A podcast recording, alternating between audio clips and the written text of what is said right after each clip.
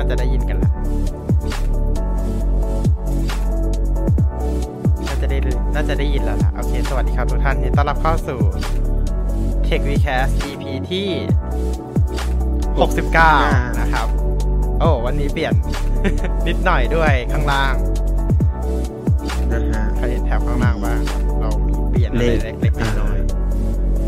มีเลขตอนนะฮะมีเลขตอนๆจริงๆก็มีอยู่แล้วนะเลขตอนเราปรับให้มันใหญ่ขึ้น อ่า มีเลขตอนที่ใหญ่ขึ้น แล้วก็ฟอร์แมตวันที่อ่าวันที่เปลี่ยนให้แมทกับปกเราแล้ว ปกติมันเป็นแค่เลขทับใช่ไหมสิบแปดทับ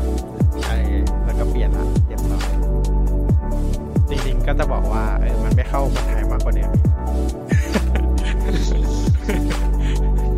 นะฮะก็ เออ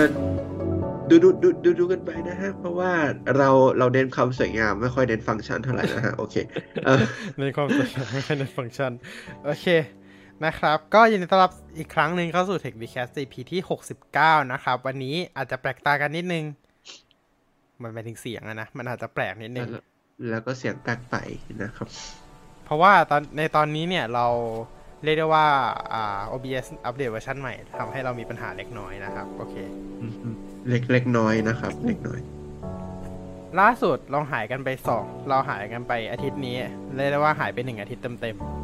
ๆนะฮะ ซึ่งอ่าสัปก็คือสัปดาห์เรื่องที่แล้วไม่ได้มาปกติหรือเนาะเปล่าไม่รู้อ่าใช่ใช่ใช่ใช่ใช่ แล้ว ที่ผ่านมามีอะไรบ้างอะเรียกได้ว่างานที่ใหญ่ที่สุดก็น่าจะเป็น Apple Event นะว่าฮะเอาแล้วก็จริง ๆ แล้ววงการเกมเนี่ยมีข่าวเยอะมากทั้งแต่ Nintendo Direct State of Play แล้วก็ Tokyo Game Show เรียกได้ว่าเยอะจริง ๆ เยอะเยอะเยอะจัดๆเลย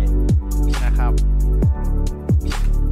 โอเค ส่วนฝั่งเทคโนโลยีเนี่ย ที่ใหญ่ที่สุดน่าจะเป็น iPhone 14 เนาะใช่ อันนี้ใหญ่มาก ซึ่งวันนี้อะเดี๋ยวเราจะมาพูดคุยประเด็นเรื่องนี้ด้วยเนาะเกี่ยวกับ iPhone 14 Apple Watch Ultra Apple Watch Series 8 แล้วก็ Apple Watch SE รวมถึง AirPods Pro 2 ด้วยนะครับ ไม่ได้รีสด้วยอยู่ดีก็จำได้อ่าเพราะมันก็มีแค่นั้นแหละครับ มันก็มีแค่นั้นเลยจริงๆมันไม่มีอย่างอื่นเอาล่ะนะครับก็ เพราะฉะนั้นนะครับเรามาอ่าเรามาเริ่มกันที่หัวข้อแรกกันเลยนะครับ เราจะเริ่มที่ Nintendo Direct ก่อนเลยละกัน จะได้แบบไปแบบรวดเร็วอ่าฮะ Nintendo Direct พวกเกี่ยวกับเกมขอเป็นสรุปเลยแล้วกันเนาะเพราะว่าเดี๋ยวเราจะมาคุยกันเรื่อง Apple Event กันแบบยาวๆนะครับ ยาวๆเลย ครับ Nintendo Direct ที่จัดเมื่อวันที่ 13 กันยายนนะครับ 2022 ก็เรียกได้ว่ามีข่าวออกมาหลายอย่างมากเลยนะครับ อย่างแรกเลยเนี่ยก็คือเรื่องของเกม Fire Emblem En- Fire Emblem Engage นะครับ เป็นเกม Turn Tactical Turn Based RPG ภาคใหม่นะครับ เรียกว่าเป็นซีรีส์ใหม่ของซีรีส์ไอเกมภาคใหม่ของซีรีส์ Fire Emblem เลยทีเดียวนะครับ ก็ลง Nintendo Switch เนาะเป็น Exclusive Nintendo Switch เท่านั้นนะครับ ครับ อ่า ตัวของ Fire Emblem En แบบ Engage นะครับ ก็เอาจริงแฟนๆ Fire Emblem น่าจะรู้กันแล้วเนอะเนาะก็เรียกได้ว่าไม่ต้องรอนานมกราปีหน้านี้เองอ่า 20 มกรา2023 นะครับ เราก็จะได้เล่นเกมนี้กันแล้ว อีกไม่กี่เดือนเอง ประมาณกี่เดือนสามสี่เดือนได้อืมครับใช่นะครับ ก็ winter นี้ฤดูหนาวปีนี้เองฤดูหนาวที่ไม่หนาวนะครับไปถึงต่างประเทศเขาหนาวนะหรือเปล่าหรือเปล่าหรือเปล่า หรือจะมีแบบป๊อปอัพมาสักอาทิตย์หนึ่งอะไรอย่างงี้อาจจะวันหนึ่งอาจจะวันหนึ่ง โอเค ต่อไปนะครับ เราก็มาพูดถึงเกมที่เราได้ที่ได้เกมอัปเดตไปเมื่อปีที่แล้วนะครับ ก็คือ It Takes Two นะครับ It Takes Two เนี่ยครั้งนี้นะครับ ก็เรียกได้ว่ามาพร้อมกับระบบโคอแบบโ o คอลนะครับ ก็คือเล่น 2 เครื่องอ่าก็คือเล่นกันคนละเครื่องปกติก็คือเครื่องโ o คอลเนี่ยมันก็เครื่องเดียวใช่ไหมเครื่องเดียวแล้วก็เล่นกัน 2 จอย แต่ว่าครั้งนี้เนี่ยเราสามารถ ใช้2เครื่องแล้วเล่นอยู่ข้างๆกันได้เลย เพราะ Switch มันมันทำได้เนาะ local มา local communication ส่วน Friend Pass เนี่ย ไม่จำเป็นต้องจ่ายนะครับ ก็เขามีติด Friend Pass มาให้เลยนะครับ เป็นแบบฟรีๆกันเลยทีเดียวสำหรับเกมนี้เนี่ย มาวันที่ 4 พฤศจิกายนนะครับ pre-order pre-order ได้แล้วใน Nintendo eShop นะครับ ก็ไม่ติด speed เท่าไหร่นะ ยังพูดช้ากว่าปกติด้วยซ้ำอืมอืมต่อไปนะครับเกม ผีเซอร์วิสต่างเกมผีที่อ่าเกมถ่ายรูปผีนะครับ ก็เกมถ่ายรูปผี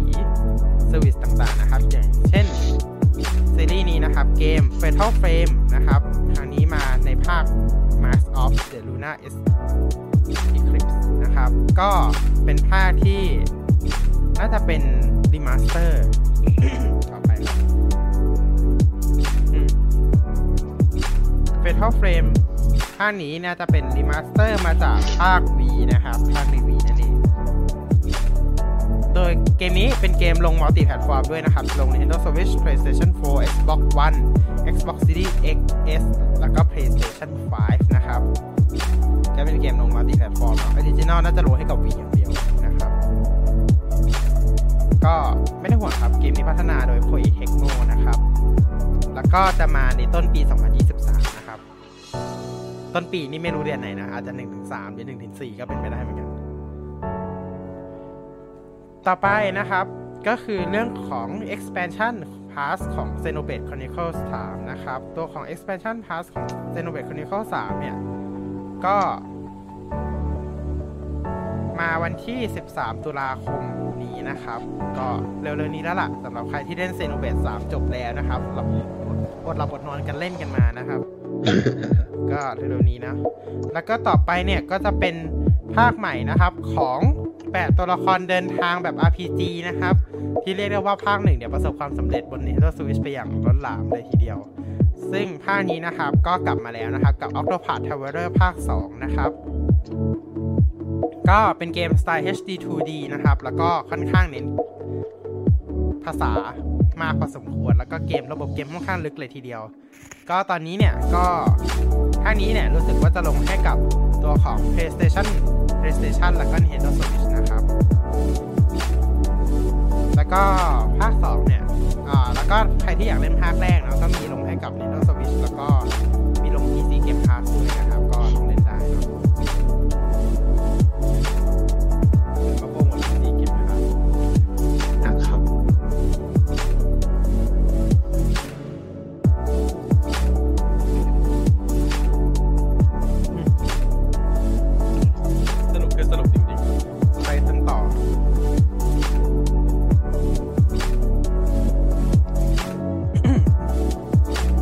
ก็มีเกม มีอีก 4 เกมนะครับจะลง Nintendo Switch นะครับ ก็คือ SpongeBob SquarePants นะครับ ก็เก็บสปองบ๊อบไม่รู้จะเรียกอะไรเหมือนกัน เป็นเกมประจนภัยไปกับตัวละครสปองบ๊อบนะครับ แล้วก็ต่อไปนะครับก็คือ Fitness Boxing Face of the North Star นะครับ ก็จะเป็นเกมอ่าออกกำลังกายออกกำลังกายชกมวย ไม่หรอกมัน boxing เออ ก็คือ Fitness Boxing นั่นแหละ แต่มาในธีมการต่อสู้แทนเนาะอันนี้ลองดู แล้วก็มี Odd b a r r e r นะครับ ก็เป็นเกม co-op เล่นกัน 4 คนเป็นเกม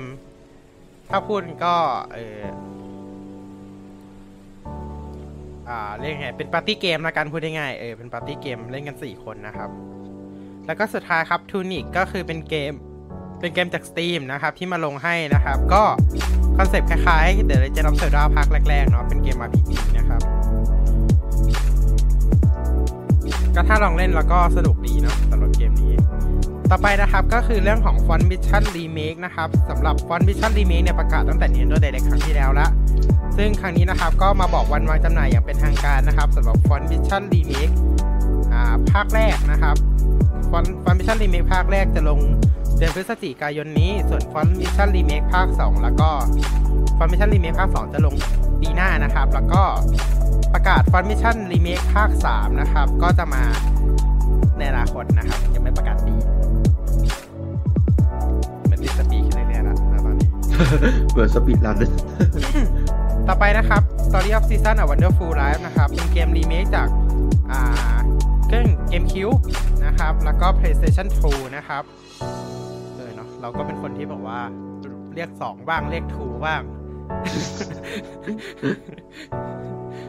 แล้วก็เป็นคนสไตล์เนี้ย เออ ก็นะครับ ก็ภาคนี้นะครับ ก็ลงให้กับ Nintendo Switch ใน Summer ปีหน้านะครับ ก็คือช่วงน่าจะช่วงเดือน 6 เดือน 7 เดือน 8 ประมาณนี้นะครับ 6 7 8 9เออ2023 นะครับ ก็ใครรอภาคนี้อยู่ก็รอจับจองกันได้นะครับ ต่อไปเนี่ยสปาตูน3นะครับ ก็ประกาศสเปซเฟสอันแรกแล้วนะครับอ่าก็เกมจริงๆเกมนี้มันออกไปแล้วล่ะ แต่ว่ารอบนี้ครับเขามาประกาศสเปซเฟสอันแรกนะครับ ก็คือ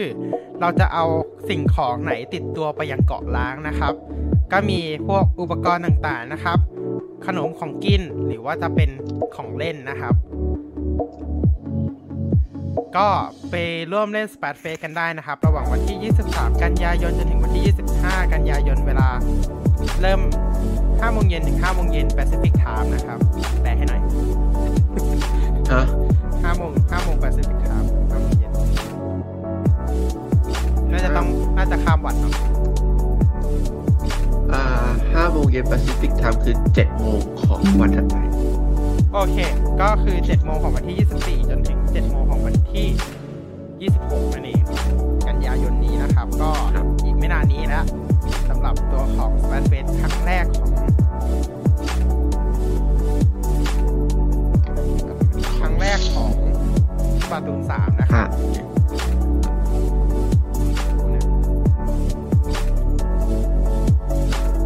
โอเค ไปกันต่อ ต่อไปนะครับก็คือตัวของ Fae Farm นะครับ เป็นเกมประจนภัยทำฟาร์มอีกแล้ว เอ๊ะ รู้สึกว่าอันนี้เกมทำฟาร์มเกมที่2แล้วนะที่ประกาศในเดเ c กนี้นะครับ ก็สำหรับตัวของ Fae Farm นะครับ ก็นั่นนะครับเป็นเกมทำฟาร์มแล้วก็ประจนภัยเหมือนก็คือเป็นทำฟาร์มผสม RPG นั่นแหละอือฮึง่ายๆแค่นั้นแหละ ไม่รู้จะอธิบายยังไง เหมือนกัน สามารถเล่นขอบกับเพื่อนได้นะครับ แล้วก็ตกแต่งบ้านเรือนของเรานะครับ ไม่แน่ใจว่ามีตัว เอ่อน่า RPG อาจจะไม่ไม่ได้ไม่ได้จ๋าขนาดนั้นอะ อันนี้ไม่ไม่มั่นใจเนาะ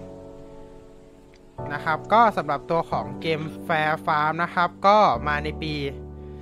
เอ่อสปริง 2023 นะครับ ก็คือช่วงประมาณมีนาถึงพฤษภาปีหน้านะครับ ดี๋ยวนับด้วยนะเกมทำฟาร์มกี่เกม ให้นับเลยนะ ต่อไปนะครับก็คือเกมรวม รวมเกมของเพลง Final Fantasy นะครับ เป็นริทึมเกมที่รวมเพลง Final Fantasy นะครับ ชื่อว่า Cheer the Rhythm Final Bar Line นะครับ ขออภัยมันนานมาก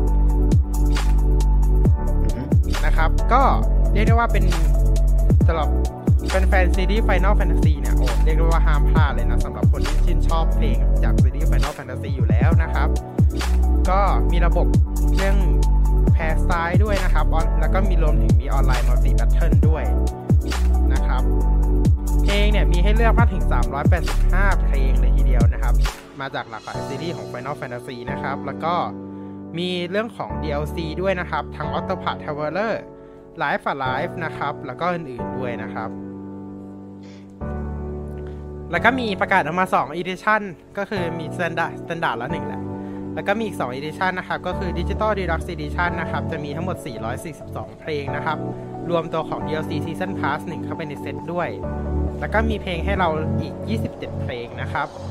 แล้วก็ต่อไปนะครับ ก็คืออีก Edition หนึ่งเนี่ย ก็คือเรื่องของ Premium Digital Deluxe Edition นะครับ มีทั้งหมด 502 เพลง มีเพลง 27 เพลงอื่นๆนะครับ แล้วก็มี DLC Season Pass ทั้งหมดให้ในเซตนี้เลยนะครับ อาจจะอาจจะโดนนะเกมเนี่ย นะครับสำหรับเกมนี้เนี่ยต้องขออภัยนะ มันมันมันอันนี้ละ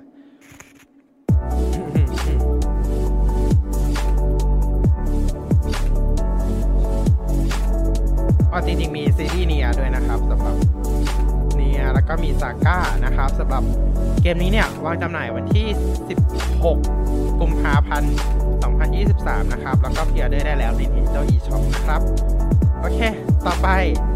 เรื่องของ Mario Plus Rabbids Mario Plus Rabbids นะครับ ก็ปากออฟโฮมนะครับ ก็เตรียมตัววางจำหน่ายแล้วนะครับ ก็มีทั้งหมด 2 Edition นะครับ ก็คือ Standard Edition แล้วก็ Gold Edition เหมือนเหมือนภาคแรกแบบเดียวกันเลยนะครับ แล้วก็มีในงานในนี้นะครับก็จะมีการโชว์ตัวของบอสตัวใหม่ด้วยนะครับ แล้วก็แผนที่แบบ World Map นะครับ แล้วก็หน้าแบทเทิลด้วยนะครับรวมถึง UI ต่างๆ แล้วก็มีการโชว์ในนี้ด้วย แล้วก็สำหรับผู้ที่พิออเดอร์ Go Edition นะครับ จะได้รับตัวของ Mega Bug Collection ด้วยนะครับ มาขายของเนี่ยเนี่ยสำหรับเกมนี้นะครับ วางจำหน่ายวันที่ 20 ตุลาคมนะครับ แล้วก็พิออเดอร์ได้แล้วใน Nintendo eShop เช่นเคยนะครับ แลบมากแป๊บหนึ่งยังไม่จบใครต่อไปนะครับสำหรับตัวของซีรีส์ Rune Factory นะครับสำหรับซีรีส์ Rune Factory เนี่ย ก็จะมีทั้งหมด 2 อย่างที่ประกาศในงานนะครับ ก็คือตัวของ Rune Factory 3 Special นะครับ เป็นเกม port ลงมาเลยนะครับสำหรับ Rune Factory 3 นะ ก็ก็เราจะไม่พูดถึงเยอะละกันเพราะมันคือเกม port เนาะก็เกมทำฟาร์มอีกเช่นเคย ครับสองเกมแล้ว3 เกมอ๋อสามเกมสามที่3แล้วไหมเกมที่3แล้วแหละ เกมที่สามแล้วเกมที่สามรอบนี้คือทำฟาร์มไดเ c กนะครับ ฟาร์มเล็กครับฟาร์มิงไดเ c ก RPG เอาจริงๆก็ก็ก็นับเป็นฟาร์มได้เหมือนกันนะ คือมันก็ทำมันก็ฟาร์มอะมันก็ฟาร์มของได้ แต่มันไม่ใช่ทำฟาร์มอะไรเงี้ยเอออันนี้เรานับแต่ทำฟาร์มทำฟาร์มแบบปลูกผัก ปลูกผักเลี้ยงสัตว์อะไรแบบเนี้ย โอเคสำหรับตัวของ Rune Factory 3 Special เนี่ย ก็จะเป็น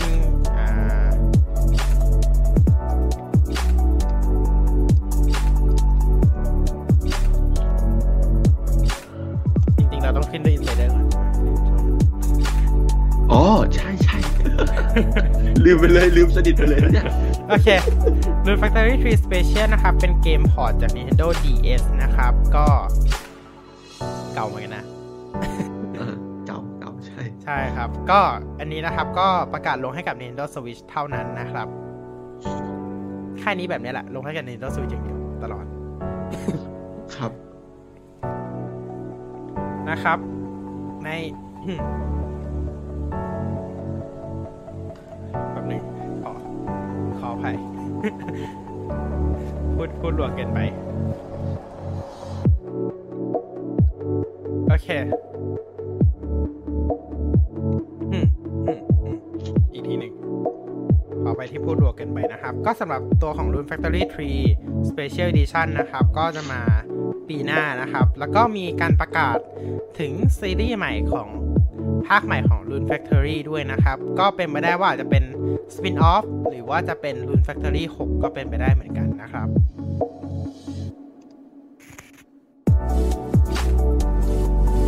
ก็เป็นไปได้สำหรับ Rune Factory 6 ก็จะเรียก Spin-off ไปก่อแล้วในเมื่ออันนี้มันก็คือ Spin-off ของ Story of Season แล้วมันคือ Spin-off ของ Story of Season มาแล้วทีนึงเราจะจะ Spin-off อยู่แล้วต่อไป โอเค โอเค ขอประกาศขอพูดถึงอันนี้ก่อน ก็คือเกมพิกมินใหม่นะครับ มาปี 2023 นะครับ นั่นก็คือพิกมินภาคที่ 4 นะครับ ก็เกมนี้ก็ประกาศโดยคุณมิยาโมคุณมิยาโมโตะเลยนะ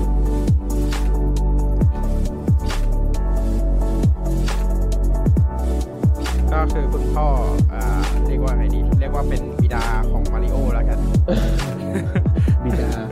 ของมาริโออ่าครับเฮ้ยอืมก็คือคุณชิเงรุมิยาโมโตะนะครับ ก็อ่าเขามาประกาศเองเลยเขาลงทุนมาประกาศเองก็อ่าเสร็จแล้วก็มีเสื้อ Pikmin สี่นะครับ อ่าเป็นเสื้อ Pikmin แล้วกัน พูดพูดเป็นเสื้อ Pikmin แล้วกันวางขายที่ Nintendo New York Store นะครับ ไม่แน่ใจว่ามีวางขายที่ญี่ปุ่นหรือเปล่านะ แต่ว่าเขา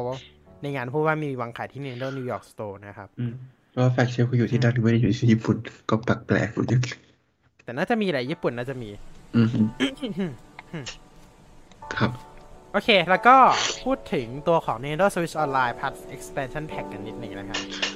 เดี๋ยวทุกคนคิดหาย เดี๋ยวทุกคน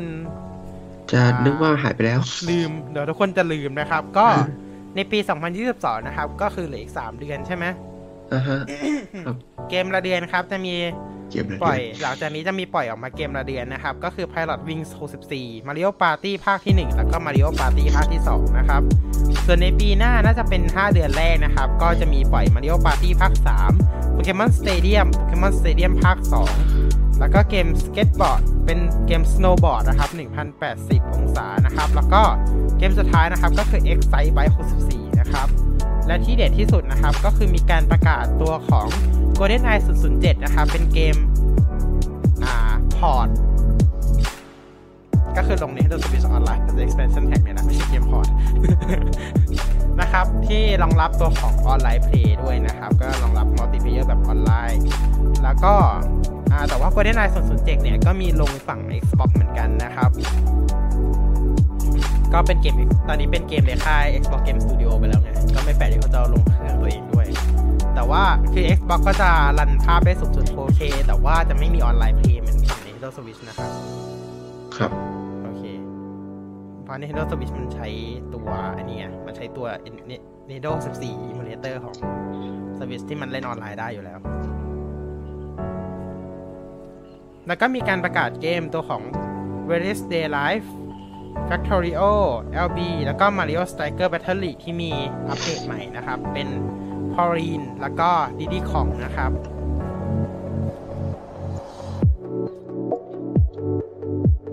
โอเค ต่อไปนะครับ ก็คือตัวของ Atelier r a c e ภาคที่ 3 นะครับ ไม่รู้อ่านถูกหรือเปล่านะ ชื่อเกมมันอ่านยากมาก Alchemist of the End of Alchemist of the End and the Secret Key and the Secret Key นะครับ ก็เกมนี้ก็เรียกได้ว่าเป็นเกม RPG อ่าสายออกแอนิเมะลายเส้นออกแอนิเมะนิดนึงนะครับ ก็พัฒนาโดย Koei Tecmo เช่นเดิมนะครับเหมือนกับ Fatal Frame มาวันที่ 24 กุมภาพันธ์ ปี 2023 ครับ ผมมาปีหน้านั้นเลยนะ ต่อไปนะครับก็คือมีการประกาศเวฟ 3 ของ Mario Kart 8 Deluxe นะครับอ่าแต่ว่ารู้สึกว่าจะเร็วไปหน่อยเขาเลยประกาศออกมาแค่ 2 ด่านเป็นแบบอ๋อใช่ถูกมันมันค่อนข้างเร็วนะ มันเร็วไปอืมซึ่งคิดว่าตามตารางแล้วน่าจะมาถัดมาเพราะฉะนั้นอันนี้มันน่าจะเร็วไปหน่อย ซึ่งเขาประกาศออกมา 2 ด่านครับ ก็คือด่านจากทัวร์แน่นอนครับ Merry Mountain นะครับครับ เป็นด่าน Exclusive Mario Kart ทัวร์ครับ ไปย้อนดูได้นะครับ มีพูดอยู่ มีมีพูดอยู่หลุดไปหมดเลยอะ ซึ่งมันตรงตามหลีกด้วยนะ ที่ออกมาเนี่ย มันตรงตามอาจจะด้วยตรงเลยตรงตรงจริงนะครับ แล้วก็อีกด่านหนึ่งนะครับ ก็คือ DS Peach Garden นะครับ ก็ ก็คือเกม ก็คือเป็นด่านจาก Mario Kart DS นั่นเอง เพราะฉะนั้น 2 ด่านนี้ที่ออกมาจะมาในเว็บ 3 ประมาณ เดือนธันวาคมนี้นะครับ ก็ This Holiday ก็เดือนธันวานั่นแหละทำไมเขาไม่เขียน This December อ่าฮอลิเดย์มันก็มีอีกหลายฮอลิเดย์นะครับ ไม่ไม่คือต่างประเทศเขา holiday คือคริสต์มาสปีใหม่ ก็ก็ใช่แต่ แต่อ๋อก็รู้แล้ว มันจะได้ scope เล็กลงเปล่าว่าแบบเออช่วงคริสต์มาสปีใหม่นะจะได้ไม่ต้องแบบให้ร้อนแบบนั่งรอเกอร์กันนั่งไม่ต้องรอเดแบบซ ember ตอน หนึ่งธันวาอะไรอย่างเงี้ยเมื่อไหร่จะมาอืมใช่ เพราะฉะนั้นก็ อ่า เดี๋ยวเรามาทวนกันหน่อยไหมว่า wave สามเนี่ยมันจะมีอะไรบ้างทวนข่าวลือใช่ไหมครับใช่เพราะว่ามันตรงนะมันตรงอ่าฮะมันตรงนะครับสำหรับอ่าเวฟ3 DLC ของ Mario Kart 8 Deluxe นะครับ ซึ่ง สำหรับเวฟ3นะครับ ก็ที่บอกมาแล้ว 2 อันก็คือเมทัวร์ Merry Mountain แล้วก็ DS Peach Garden นะครับ ที่เหลือเนี่ย ก็จะมีตามนี้เลยนะ London Loop นะครับ ทัวร์ London Loop มีอันนี้บูเล็กแต่อ่าอาจจะเป็นด่านอื่นก็ได้นะ เรื่องของบูเล็กเพราะว่าที่มันหลุดออกมาคือหลุดเพลง เพราะฉะนั้นบางด่านมันรียูสเพลงซ้ครับำบูเล็กอาจจะไม่ใช่ก็ได้ อาจจะเป็นอีกด่านหนึ่งนะครับ แล้วก็มีล็อกล็อกมอเทนจาก Mario Kart 7 Berlin by Berlin Byways นะครับ จาก Mario Kart Tour Waluigi Stadium จาก Mario Kart Double Dash แล้วก็ Rainbow Road จาก Mario Kart 7อือฮึจริงๆ ถ้าอ่านจริง ๆ อาจจะต้องอ่านสับอ่าน prefix ด้านหน้า เช่นทัวร์ทัวร์ลอนดอนลูอ่า GBA บูเลกอะไรแบบเนี้ยอืมเออ ช่างมันนะครับ อันนี้คือ list ที่เป็นข่าวลือซึ่ง จริงๆข่าวลือที่หลุดออกมาก็จะมีเมอร์ y ี m มอ t เทนกับ DSP Garden ด้วย ซึ่งมันตรงกับตัวอย่างที่ออกมาแล้ว ค่อนข้างน่าเชื่อถือนะข่าวลือนี้ เอาจริงอย่าเรียกข่าวลือเลย มันหลุดมาจากไฟล์เกมอ่า ก็เรียกเรียกว่าเขาดีเถอะอะเรียกว่าข่าวลือโอเคโอเค คือมันมีคนไปขุดเจอแล้วเจอเพลง 8 วินาทีแรกของแต่ละด่านอะอะอ่าฮะครับโอเค ซึ่งนั่นแหละเพราะก็ก็คือมันค่อนข้างข้างตรงอะนะ ต่อไปแน่นอนครับ มีอัปเดตให้กับ Nintendo Switch Sport ไม่โดนทิ้งนะครับ ไม่โดนทิ้งนะสำหรับ Nintendo Switch Sport ครับอัปเดตใหม่นะครับ ก็คืออัปเดตกอล์ฟนะครับเราสาม ก็คือจะมีกอล์ฟ21 หลุมจากจาก V Sport แล้วก็ V Sport Resort นะครับ มา Holiday 2022 เช่นกันนะครับอ๋อรวมถึงสามารถเล่นคอร์บได้สูงสุด 8 คนเลยทีเดียวคอร์บนี่คือออนไลน์เพย์ได้นะครับอ่าครับต่อไปนะครับโอ้ยเกมนี้จริง ๆ มันก็มาทุกปีอยู่แล้ว Just Dance 2023 มาทุกปีเรียงเลขตั้งแต่ปีไหนนะสิบแปด จำไม่ได้ละว่าเรียนตั้งแต่ปีไหนแต่มันมาทุกปีครับ REA มี FIFA ที่มาทุกปีใช่ไหมครับ Ubisoft ก็มี Just Dance ที่มาทุกปีเหมือนกันแต่ว่า Just Dance ปีนี้รู้สึกว่าจะยกเครื่องใหม่นะครับทำ UI ใหม่แล้วก็ มีระบบใหม่หรือเปล่าก็ไม่รู้ เราสามารถเล่นแบบเล่นด้วยกันน่าจะออนไลน์เพลย์ได้ด้วยนะ แต่ไม่รู้ว่าจะเล่นยังไงเหมือนกัน อันนี้ต้องรอดูอ่าฮะครับ อ่า อันนี้รอดูเลย แต่ว่ารายละเอียดที่แน่ชัดยังไม่รู้นะครับ แล้วก็อันนี้เนี่ยอ่าประกาศมาตั้งแต่งาน Ubisoft Forward แล้วนะครับ จริงๆ มันมีงาน Ubisoft Forward ก่อนหน้านั้นอีก ซึ่งเราไม่พูดถึงแล้วกันวันนี้เดี๋ยวเดี๋ยวเดี๋ยวเดี๋ยวเดี๋ยว stream นี้จะยาวเกินไป ต่อไปนะครับเกมปลูกผักอีกหนึ่งเกมครับ เกม Harvestella จาก Square Enix นะครับ เป็นอ่า RPG ปลูกผักนะครับครับ อีกแล้วเช่นเคยนะครับ ไปดูตัวอย่างนะครับ ก็มีเดโมให้ลองเล่นแล้วนะครับใน Nintendo eShop นะครับ แล้วก็เกมนะครับมาวันที่ 4 พฤศจิกายนนี้แล้วนะครับ บอกแล้วเกมปลูกผักจริงอืมต่อไปครับเกมซีรีส์ใหม่จากผู้สร้างดากันลอนปะนะครับ ก็คือตัวของ Master Detective Archive Lane Code นะครับ ตัวของเกมนี้เนี่ย ก็จะเป็นเกมแนวสืบสวนเป็นดนตรีนะครับ มาสปริง 2023 นะครับ ก็มีนาจนถึงพฤษภานะครับ ประมาณนั้น ต่อไปนะครับเกมคลาวเวอร์ชันมันกลับมาอีกแล้วครับทุกท่าน รอบนี้มากับ Resident Evil ทั้งหมด4ภาคนะครับ ก็คือ Resident Evil 8 Resident อ่า Resident Evil Village Resident Evil 7 Resident Evil 2 แล้วก็ Resident Evil 3 ภาครีเมคนะครับ 2 3 เป็นภาครีเมคเนาะส่วน Resident Evil Village นะครับ หรือ Resident Evil 8เนี่ยก็ ให้เรียก8ขอขออภัย Resident Evil Village เนี่ย ก็คือจะมาวันที่ 28 ตุลาคมนี้นะครับ แล้วก็มี free demo ให้ลองเล่นด้วยนะครับ ตอนนี้นะ เอาไว้ทดลองเน็ตว่า เน็ตเราไหวที่จะเล่นเกมนี้หรือเปล่า แล้วก็มี DLC นะครับ Winter's Expansion นะครับ เป็น DLC ลูกสาวของ อีธานนะครับ ซึ่งจะมาวันที่ 2 ธันวาคม เหมือนแพลตฟอร์มอื่นเลยนะครับแล้วก็ตัวของ Winter Expansion เนี่ย นอกจากจะมีตัวของเนื้อเรื่องของลูกสาวอีธานแล้วนะครับ ก็จะมีเนื้อเรื่องของอไม่ไม่ใช่ ก็จะมีการเพิ่มเรื่องของ mercenary mode เพิ่มระบบในระบบในเพิ่มแบบนึงเพิ่มระบบในส่วนของเกมโหมด mercenary นะครับ แล้วก็มีตัวของระบบ third person third person mode ด้วยนะครับ ให้เราเป็นบุคคลที่มองในมุมมองบุคคลที่ 3 แทน first person นะครับ แต่ว่าconfirm นะว่าไม่เห็นหน้า Ethan นะครับ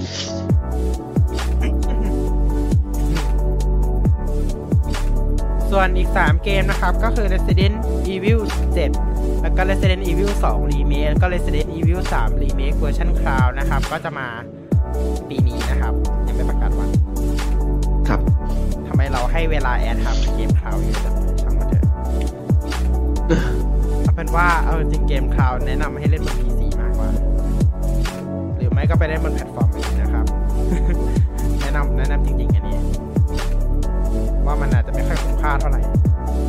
ต่อไปนะครับครับ เกม Sifu เกม Sifu เป็นเกม Exclusive PlayStation 5 มาก่อนนะครับ ตอนนี้มาลงให้กับ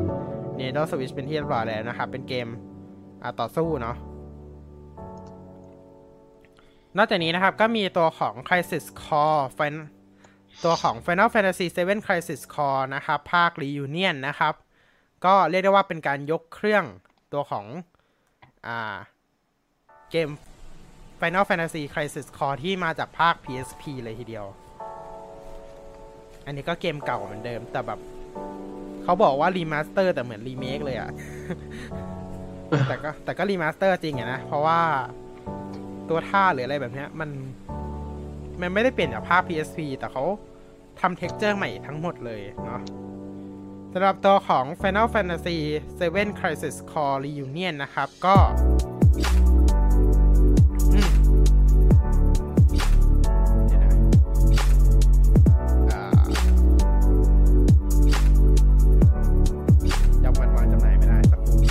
13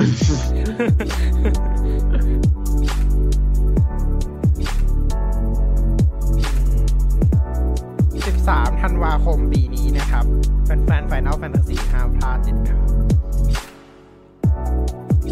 บอกตัวเองเนี่ยแหละไม่ได้บอกใครแต่แต่กำลังคิดอยู่ว่าจะซื้อเวอร์ชันบน Steam หรือซื้อเวอร์ชันสวิตเพราะว่าอ่า Final 7อ่าตัว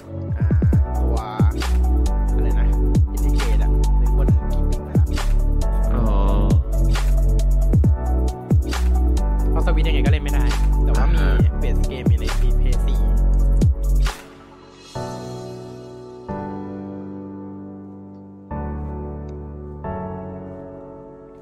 เราดูอีกที ต่อไปนะครับมีการประกาศ remaster ของเกม Tales of Symphonia นะครับ เริ่มเริ่มเหนื่อยแล้วนะพูดรัวขนาดนี้เริ่มเหนื่อยแล้วนะ มาต้นปี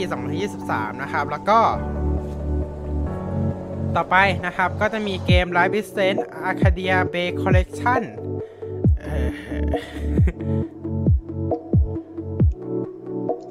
มาวันที่ 27 กันยายน ปีนี้นะครับ ก็ใกล้ถึงแล้วล่ะ ต่อไปนะครับ เกมต่อไปนะครับ ก็คือ Romancing Saga Men- Romancing Saga มาวันที่ 1 ธันวาคมปีนี้นะครับพิออเดอร์ได้แล้วตอนนี้นะครับ ใน Nintendo eShop นะครับ ต่อไปเป็นเกม Lego Brick Tales นะครับ ก็อ่านไม่ออกก็นึกถึงกับตันโทนนั่นแหละคล้ายๆกันเกมพัซเซิลนะครับ ก็มายังไม่ประกาศวันนะ แต่ว่าฤดูใบไม้ร่วงปีนี้แหละ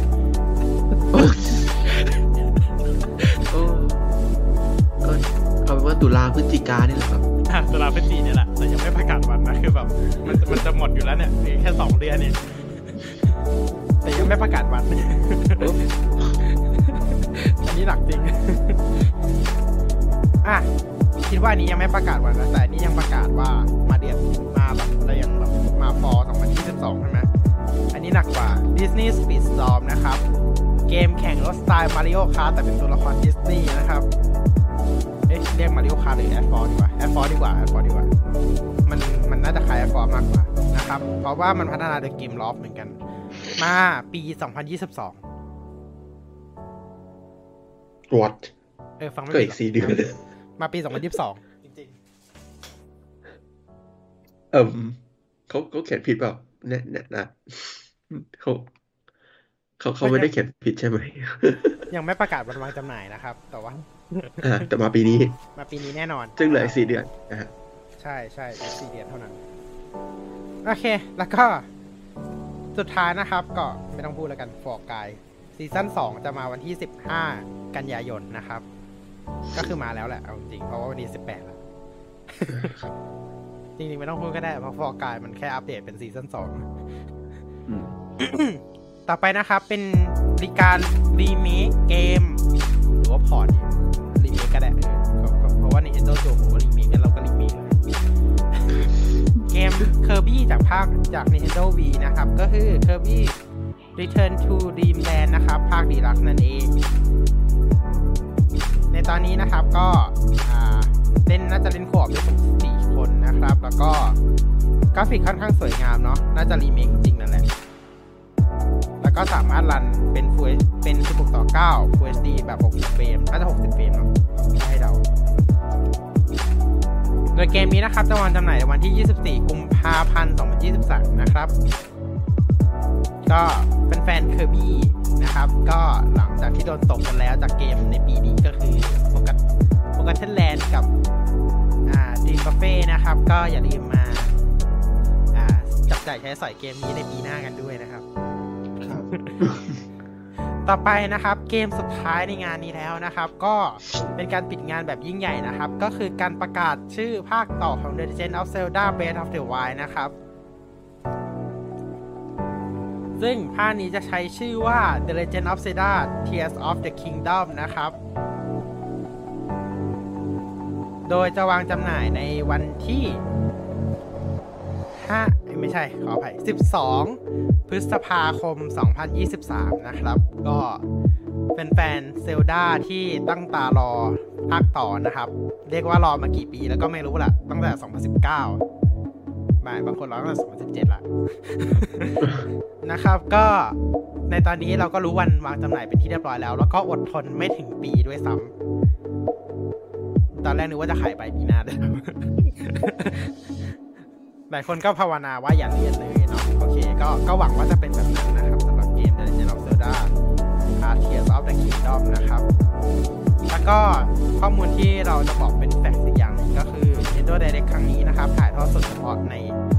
ญี่ปุ่นกับอเมริกาเท่านั้นด้วย ก็คือ Direct หลักปกติมันมี3โซนใช่ไหมก็คือยุโรปญี่ปุ่นอเมริกา แต่ว่ารอบนี้นะครับ ไม่มีการถ่ายทอดสดในยูคี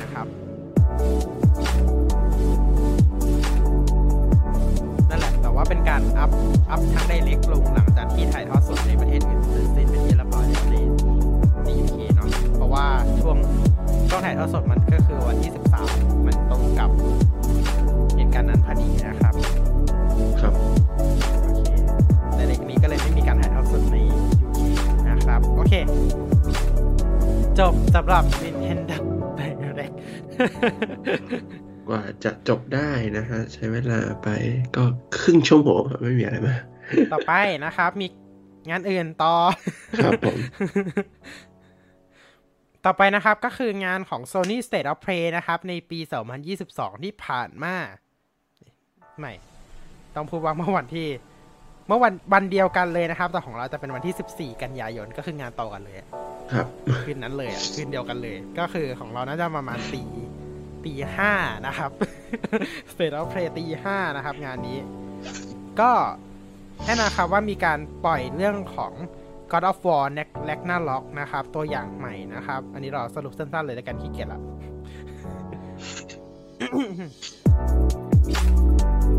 แล้วก็จะมีตัวของ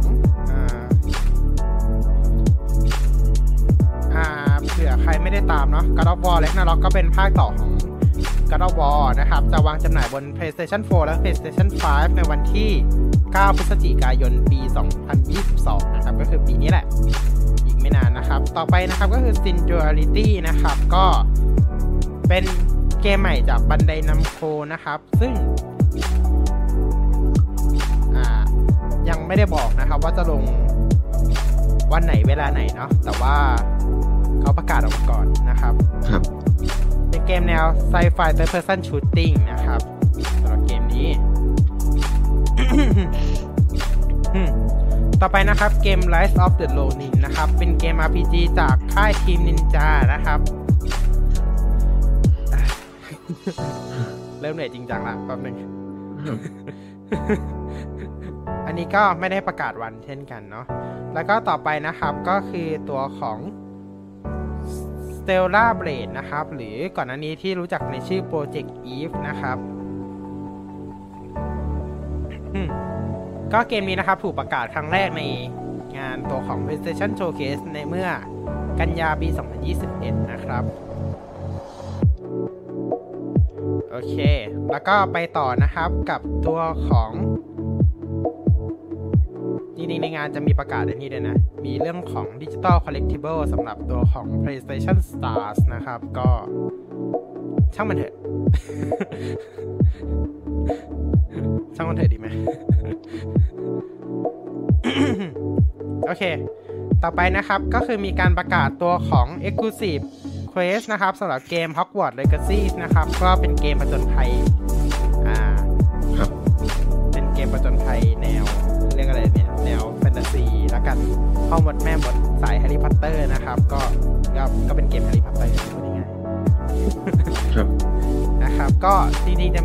ในงานนี้ก็มีการประกาศตัวของ Quest Exclusive ของทาง PlayStation ด้วยนะครับ ก็คือเป็น Quest ที่จะเล่นไม่สามารถเล่นบนแพลตฟอร์มอื่นได้นะครับ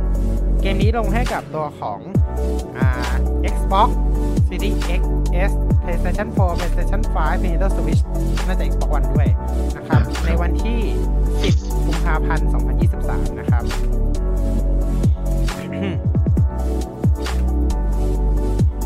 เอาจริงที่พูดเนี่ยคือในงานมันก็ไม่ได้เขียนหรอกนะว่าลงแพลตฟอร์มไหนบ้างเพราะมันคืองาน PlayStation ต่อไปนะครับเกม Pacific Dive นะครับ ก็เป็นเกมจากค่าย Iron Boot Studio นะครับสคริปเลยละกัน ก็มาวันมานะลงให้กับ PlayStation 5 ใน ปีหน้านะครับอืมต่อไปนะครับ เกม Like a Dragon Ishin ใช่ไหมไม่แน่ใจเหมือนกันอ่าอะก็เป็นเกมที่จะลงให้กับอ่าตัวของ ไม่แน่ใจว่า multi-platform หรือเปล่า แต่ว่าลงให้กับอ่า PlayStation นะครับใน ในกุมภาปีหน้านะครับ ก็พัฒนาโดย Sega นะครับ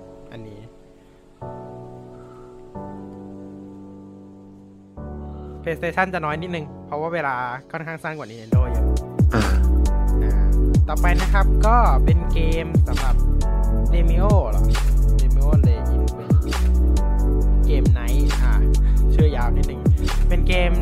Tabletop Dungeon Crawler นะครับ มาลงให้กับ PlayStation VR 2 แล้วก็ตัวของ PlayStation 5 นะครับ อ๋อ ชื่อเกม d e m i o โอเคอย่างเดียวก็ว่าชื่อไม่น่ายาวเกมนี้นะครับจะลงให้กับ PlayStation VR 2 แล้วก็ PlayStation 5 ในปีหน้านะครับ เสียงเริ่มไปแล้ว ต่อไปนะครับสำหรับตัวของเกมใหม่จากจากซีรีส์ Star Wars นะครับ Star Wars Tale of the Galaxy Age Enhanced Edition นะครับไม่ได้เกมใหม่ ไม่ได้เกมใหม่ดิ อันนี้ ก็สำหรับเกมนี้นะครับก็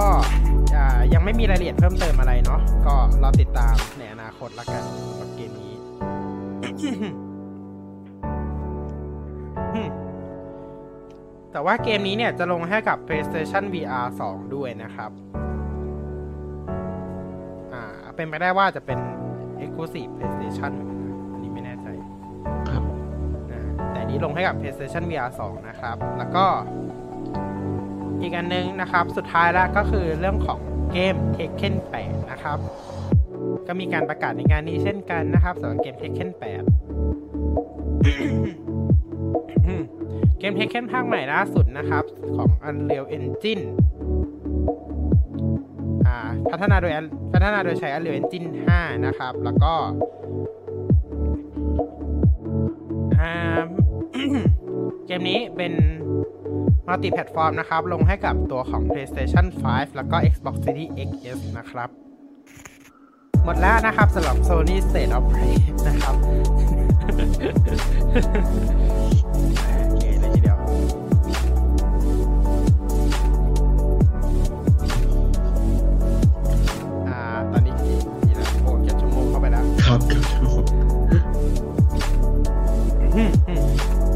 ต่อไปนะครับเกี่ยวกับงาน Ubisoft Forward 2022 ที่ประกาศในโตเกียว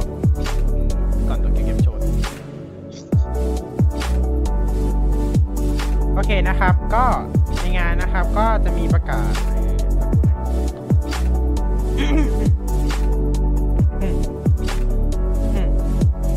โอเคนะครับ ก็ในงานเนี่ยมีประกาศตัวของ Assassin's Creed ใหม่ทั้งหมด 4 เกมเลยทีเดียว ประกาศแบบ ยอดมากแต่ว่าจริงๆไม่ได้ผิดโผอะไรมากขนาดนั้นเนาะสำหรับบางคนนะครับ โอเคนะครับ อย่างแรกเลยเนี่ย เราเราเดี๋ยวค่อยพูดถึง Assassin's Creed เราเริ่มจาก Mario Plus Rabbids Spark of Hope ซึ่งเมื่อกี้ก็พูดไปแล้วล่ะซึ่งในงานนะในงานนี้นะครับ มีการประกาศว่าจะได้จะมีตัวของ DLC Layman ด้วยนะครับ อันนี้เราติดตามเลยเนาะ Layman ก็อ่ารู้สึกว่าเมื่อก่อนมันจะมี อ่าเกม Mario ออะไรแบบเกม Mario RPG หรือเปล่าไม่แน่ใจเอ้ย Mario RPG เป็นของ Square Enix นี่ยพูดผิดแต่ว่าจะมีเลแมนเข้ามาด้วยนะเออจะมีเลแมนเข้ามาด้วย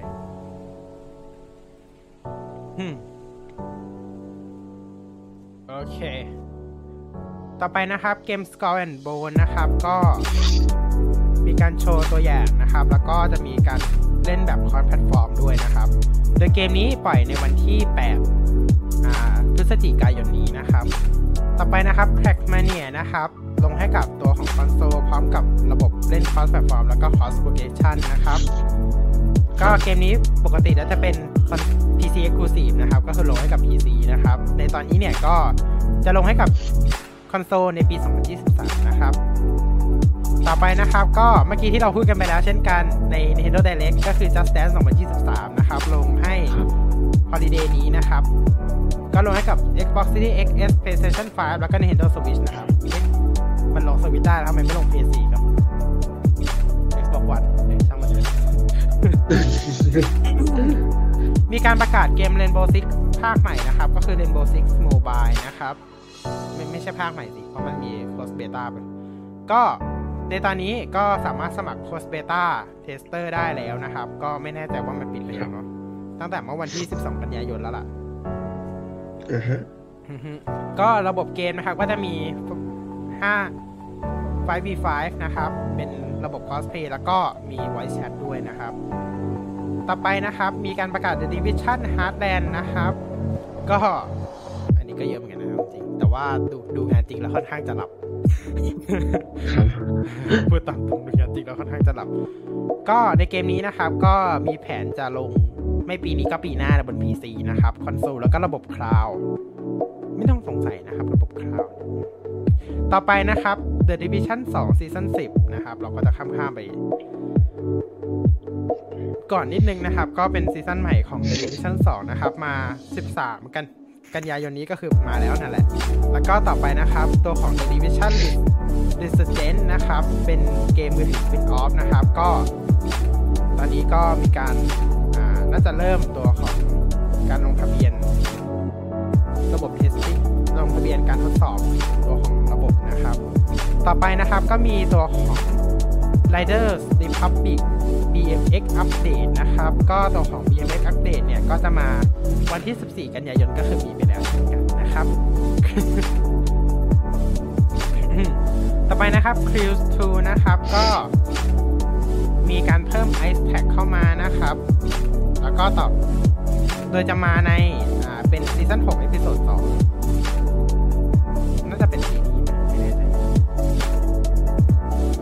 ตอน Dominion Frozen นะครับ จะมาในวันที่ 14 กันยายนก็คงมีไปแล้วนะ ต่อไปนะครับ Mythic Quest ซีซั่น3นะครับ ก็เป็นซีรีส์ของทาง Ubisoft เนาะแล้วก็มีการประกาศนะครับบาฮาร่าว่ารอฮาร่านะครับ จะ crossover กับเกม Castlevania นะครับโดยจะมาในวันที่ 19 ตุลาคมปีนี้นะครับ มีการประกาศเรื่องของ Live Action Assassin's Creed นะครับ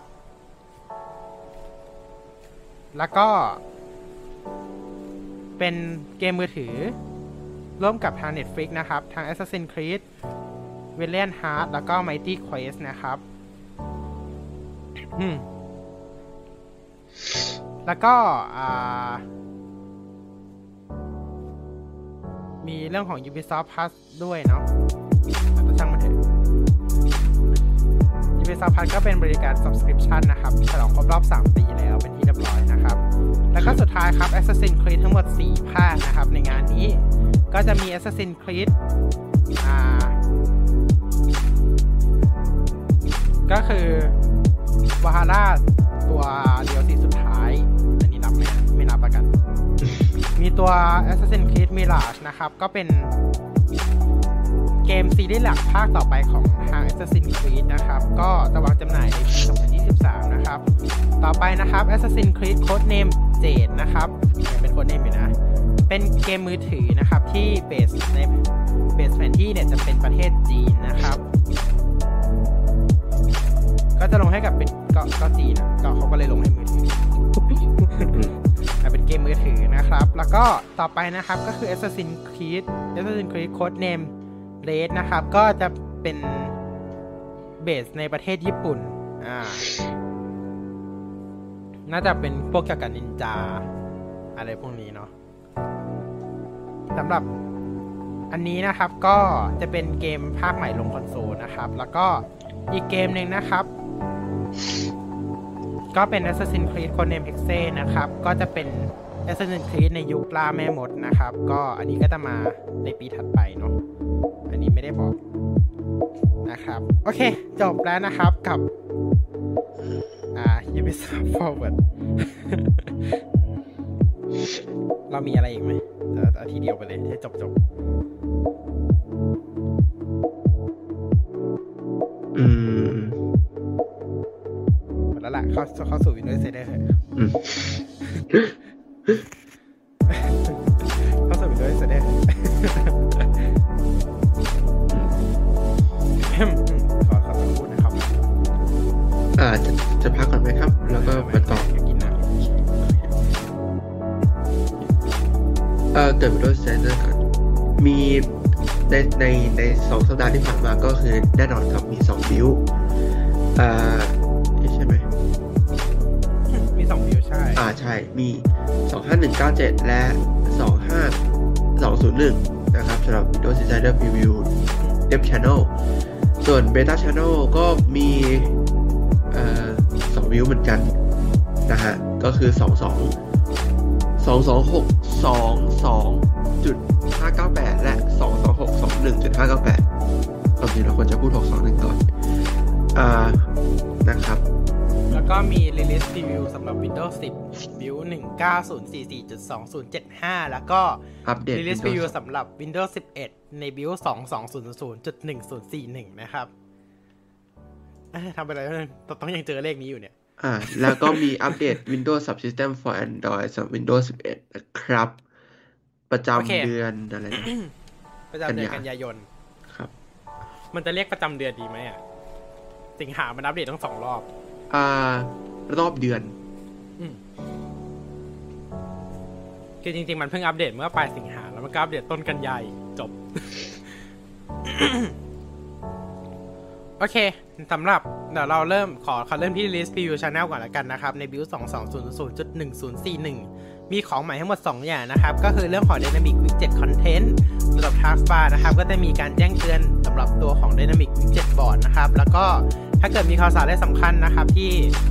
อ่าเรียกได้ว่าสำคัญมากๆเนี่ยมันก็จะขึ้นอยู่เหนือบนวิกเจ็ตบอร์ดเลยนะครับ แล้วก็ต่อไปเนี่ยก็คือเว็บ Attend Redirection นะครับ ก็ทำให้เราอ่าเรียกได้ว่ายืนยันตัวตนแล้วกัน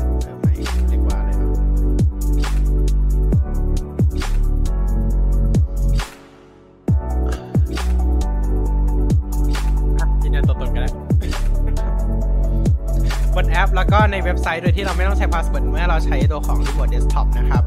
โดยเราสามโดยเราสามารถใช้ตัวของ Windows Hello แล้วก็ Security Device เช่น Fast Ident- Fast Identity Online 2.0 หรือ FIDO 2 Keys นะครับ โอเค นี่คือ Release Preview Channel ของอ่า Windows 11 Build 2.20.1041 เราไม่ได้เราไม่ได้แบบพูดเลขนี้มานานพอสมควร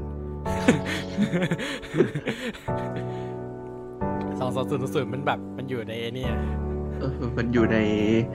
อ่า มันเคยอยู่ในเบต้า แล้วก็ตอนนี้หลุดไปรีวิวแล้ว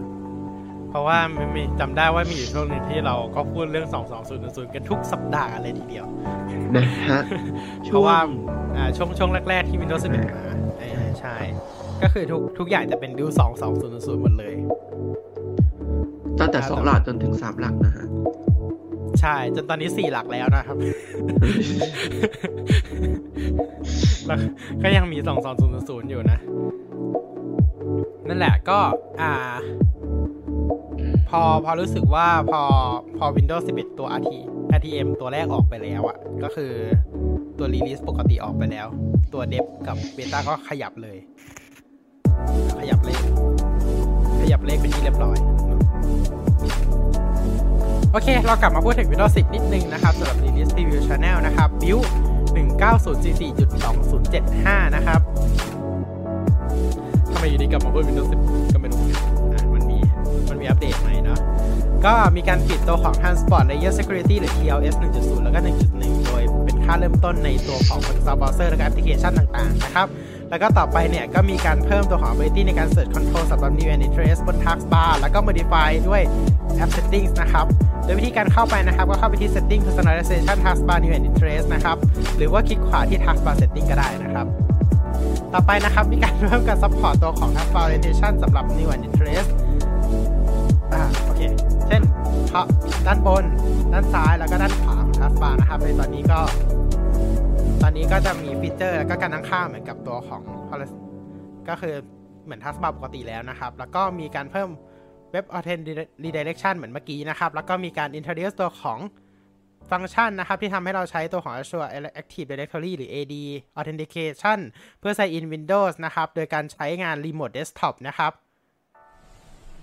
โอเคนะครับ หมดแล้วนะครับสำหรับตัวของ Windows 10 นะครับ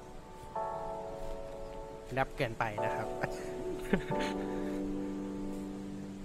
โอเค เรามาเข้าสู่ Dev Channel กันบ้าง หรือว่าจะ Beta ก่อน Beta ก่อนกันแน่ แน่นอน Beta ก่อนนะเชิญเลยเชิญเลยเอ่อ Beta มีสอง build ฮะสองสอง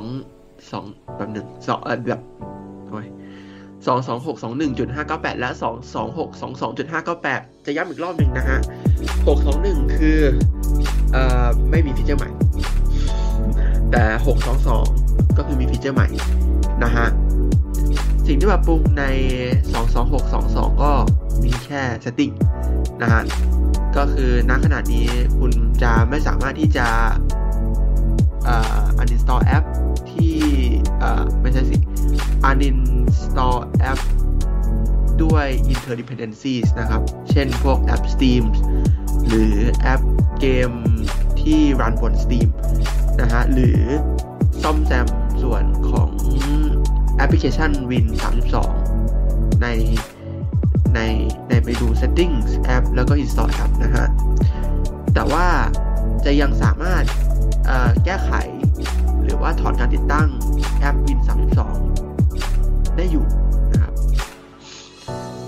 อ่าส่วนที่ไม่มีตัวของ interdependency นะอ่าที่ไม่มีตัว inter แบบ interdependencies นะฮะครับโอเคอ่า แล้วก็สัมพันธ์นะครับสำหรับ Bug Fix ใน 226.22.598 ก็จะเป็นในส่วนของ File Explorer นะครับ จะแก้ไขปัญหาในส่วนเอ่อที่แบบหนึ่งนะก็คือในการเปิดโฟลเดอร์ Windows ใน separate process นะครับ ก็คือแยกออกมาจากตัวของ Windows Explorer นะครับ ครับ ครับโอเค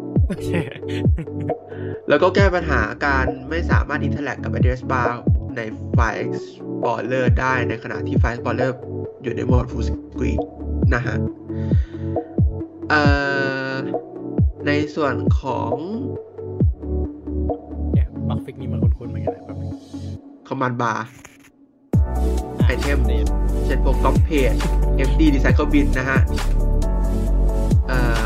ก็ได้รับการแก้ไขนะฮะโอเค เป็นที่เรียบร้อยนะครับ แล้วก็จริงๆบักฟิกสำนักแรกของไป Explorer ก็ถูกแก้ไขในบิวอ่า25197ด้วยเช่นกันอ่าครับก็ว่าอยู่คุ้นๆว่าเหมือนเคยพูดอยู่ไอ้บักฟิกนี้ คุ้นๆว่าเหมือนเคยพูด โอเค อันนี้ก็คือในส่วนของ Beta Channel นะครับใน2สัปดาห์ที่ผ่านมานะครับ ครับ ต่อไปมาดูในส่วนแป๊บนึง ต่อไปมาดูในส่วนของ Dev Channel กันบ้างนะครับ ในส่วนของ Dev Channel เนี่ยขอพูดสำหรับ New Feature แล้วก็ Change and Improvement เท่านั้นนะ อย่างแรกนะครับก็คือในส่วนของ Tablet Optimize Taskbar นะครับ หลังจากที่ฟีเจอร์นี้โดนปิดไปสักระยะหนึ่งนะครับ ในตอนนี้นะครับฟีเจอร์นี้ก็ได้กลับมาเปิดการใช้งานอีกครั้งหนึ่งแล้วนะครับ ก็สำหรับใครที่เรียกได้ว่า สามารถใช้งานได้นะครับ หรือว่าแบบมีฟีเจอร์นี้ใช้งานนะครับ ก็ ก็คือเพราะว่าฟีเจอร์เนี้ยมันปล่อยให้เฉพาะคน Windows Insider บางกลุ่มก่อนเนาะบางท่านก่อน แบบปล่อยเป็นกลุ่มๆไปเนาะปล่อยให้บางส่วนก่อน เพราะฉะนั้นสำหรับใครที่มีฟีเจอร์นี้นะครับ เข้าไปเช็คได้ใน setting personalization taskbar แล้วก็ taskbar behavior นะครับ จะมีในส่วนของ option optimize taskbar for touch interaction when this device is used as tablet นะครับ โอเค ต่อไปนะครับในส่วนของ system tray update ก็คือเป็นอัปเดตเชื่อมกับเมื่อกี้เลยนะครับ แต่เพียงแต่ว่าอัปเดตนี้นะครับให้กับตัวของอุปกรณ์ที่ไม่ได้มีการรองรับ ไม่ได้มีการรองรับแท็บเล็ตโหมดนะครับ ก็มีการอัปเดตตัวของ System Tray ให้กลับมาเปิดใช้งานอีกครั้งหนึ่งหลังจากที่ฟีเจอร์นี้ปิดไประยะหนึ่งนะครับ แล้วก็แน่นอนครับว่าก็ยังปล่อยให้กับบางส่วนเท่านั้นนะครับ ยังไม่ได้ปล่อยให้กับทั้งหมด จริงๆ มันมีวิธีลัดเลาะช่างมันเถอะมีวิธีเปิดมันมีวิธีเปิด โอเค ต่อไปนะครับสำหรับ Change and Improvement นะครับ ในแอป Settings เนี่ย ก็จะมีการปล่อยตัวของ Animate Icon แล้วก็ Animate Icon ใหม่ในแอป Settings นะครับ ก็ลองไปเล่นดูกันได้นะ แล้วก็บอกอีกนิดนึงว่าก็ยังไม่ได้ปล่อยให้กับทุกคน ไม่ได้ก็ยังไม่ได้ปล่อย เช่นกันเนาะ ก็ปล่อยให้กับแค่บางส่วนก่อนนะครับ แล้วก็สำหรับตัวของ Input นะครับ ก็มีการปรับนะครับสำหรับ key repeat rate สำหรับตัวของ traditional touch keyboard layout แล้วก็ตัวของ default touch keyboard layout นะครับ ให้มี 20 key per second เป็นที่เรียบร้อยแล้วนะครับ โอเคครับอันนี้สำหรับ build 25179 นะครับ แล้วก็ต่อไปอีก build หนึ่งนะครับ ก็คือ build 25201 อ่า ขึ้น 20 ขึ้น 2 ขึ้น 252 แล้วนะอืมอืมครับสำหรับ build 25201 เนี่ย ก็มีการปล่อย SO ให้เราได้ดาวน์โหลดกันด้วยนะครับ ใน build นี้เนี่ย ก็ได้มีการเพิ่มตัวของ expand view ใน widget ใน widget board นะครับ ก็พูดง่ายๆก็คือดู widget board แบบ full screen ได้แล้วนะครับ โดยจะมีปุ่มนะครับให้ขยายอยู่ตรงมุมขวาบนนะครับ แล้วก็ถ้าเกิดเราขยายถ้าเกิดเรากดขยายไว้แล้วเนี่ย ครั้งต่อไปที่เปิดขึ้นมามันก็จะขยายไว้ให้เลยนะครับ ก็คือมันจำกันทั้งค่าเราไว้ด้วย และก็แน่นอนครับว่าฟีเจอร์นี้เนี่ยก็ปล่อยให้เฉพาะ Windows Insider บางส่วนก่อนนะครับทำไมมันไม่ปล่อยทั้งหมดเนี่ยอยากใช้เหมือนกันแต่แน่นอนว่าเรามีวิธีเรามีวิธีนะครับ ดูดูๆกันนะครับ แล้วก็อีกอย่างหนึ่งนะครับ ก็คือเรื่องของ Game Pass Widget นะครับ ในตอนนี้เนี่ยก็ได้มีการเพิ่มการใส่อิน Game Pass Widget ด้วย Xbox Account นะครับ เพื่อให้เราสามารถใช้งานตัวของ Game Pass Widget ได้แบบเต็มประสิทธิภาพนะครับ แล้วก็มีการเพิ่มหน้าของตัวส่วนของ Jump Back In นะครับ ให้เรากลับมาเล่น ให้เราดูตัวของ 2 เกมล่าสุดที่เราเล่นแล้วสามารถกดเข้าไปเล่นได้ จากตัวของ Widget อื่นะครับ แล้วก็ต่อไปนะครับ ตัวส่วนของ Search บน Taskbar นะครับ ที่มีรูปแบบหลายรูปแบบนะครับ ทั้ง Search Box Search Button อะไรแบบนี้นะครับ ที่เคยเทสกันไปเมื่ออหลายวิวที่แล้ว ตั้งแต่วิว25158 นะครับ ก็ในตอนนี้เนี่ย ก็จะถูกปิดการใช้งานไปที่เรียบร้อย ก็จะถูกปิดการใช้งานนะครับ เนื่องจากว่าคือการทดสอบเนาะโดยฟีเจอร์นี้นะครับจะถูก ลบ จะถูกปิดการใช้งานหลังจากที่เรารีบูตเครื่อง หลังจากที่เราอัปเดตในครั้งต่อไปนะครับนี่พูดงงไหมหลังจากอัปเดตแล้วเรารีบูตเครื่องก็จะถูกปิดการใช้งานนะครับ ครับอ่าโอเคโอเค นะ ก็แต่แน่นอนมันก็มีวิธีพลิกแพลงอีกแล้วแหละมีวิธีทุกอย่างเลยเอาจริงครับๆต่อไปนะครับในส่วนของ File Explorer Search นะครับ ในตอนนี้เนี่ยได้มีการเพิ่มระบบตัวของ Real Time Search เป็นที่เรียบร้อยแล้วนะครับ เราสามารถ Search อ่า ไฟล์ต่างๆ หรือโฟลเดอร์ต่างๆ ใน File Explorer ได้โดยที่เราไม่จำเป็นต้องกด Enter นะครับ แล้วก็ฟีเจอร์นี้จะปล่อยเฉพาะ Windows Insider ในบางส่วนก่อนนะครับทำไมมันต้องปล่อยในบางส่วนก่อน แล้วก็ต่อไปนะครับก็มีการเพิ่มในส่วนของ Cloud File เข้าไปในส่วนของผลการค้นหาในหน้าโฮมเช่นกันนะครับครับโอเคในนี่ก็คือส่วนของอ่า build 25201 นะครับ ต่อไป มีการมีการปล่อยแอปอัปเดตนะครับ ในส่วนของ Windows Insider ใน Dev Channel อยู่ 2 แอปพลิเคชันด้วยกัน แอปแรกเนี่ยก็คือ Calculator นะครับ อัปเดตเป็นเวอร์ชัน11.2208.1.0 นะครับ มีการเพิ่มการรองรับ ARM64 แบบ Native เป็นที่เรียบร้อยแล้วนะครับ ต่อไปนะครับสำหรับ Media Player นะครับ มีการอัปเดตเป็นเวอร์ชัน11.2208.22.0 นะครับ มีการเพิ่มปุ่ม edit วิดีโอ ก็คือวิดีโอ editor ตัวใหม่ของ Microsoft ก็คือ edit with clipchamp นะครับ ไว้ใน context menu นะครับ ไม่ว่าจะเป็นการคลิกขวาหรือว่าคลิกตัวจุดสามจุดแล้วอยู่ในหัวข้อ more option นะครับ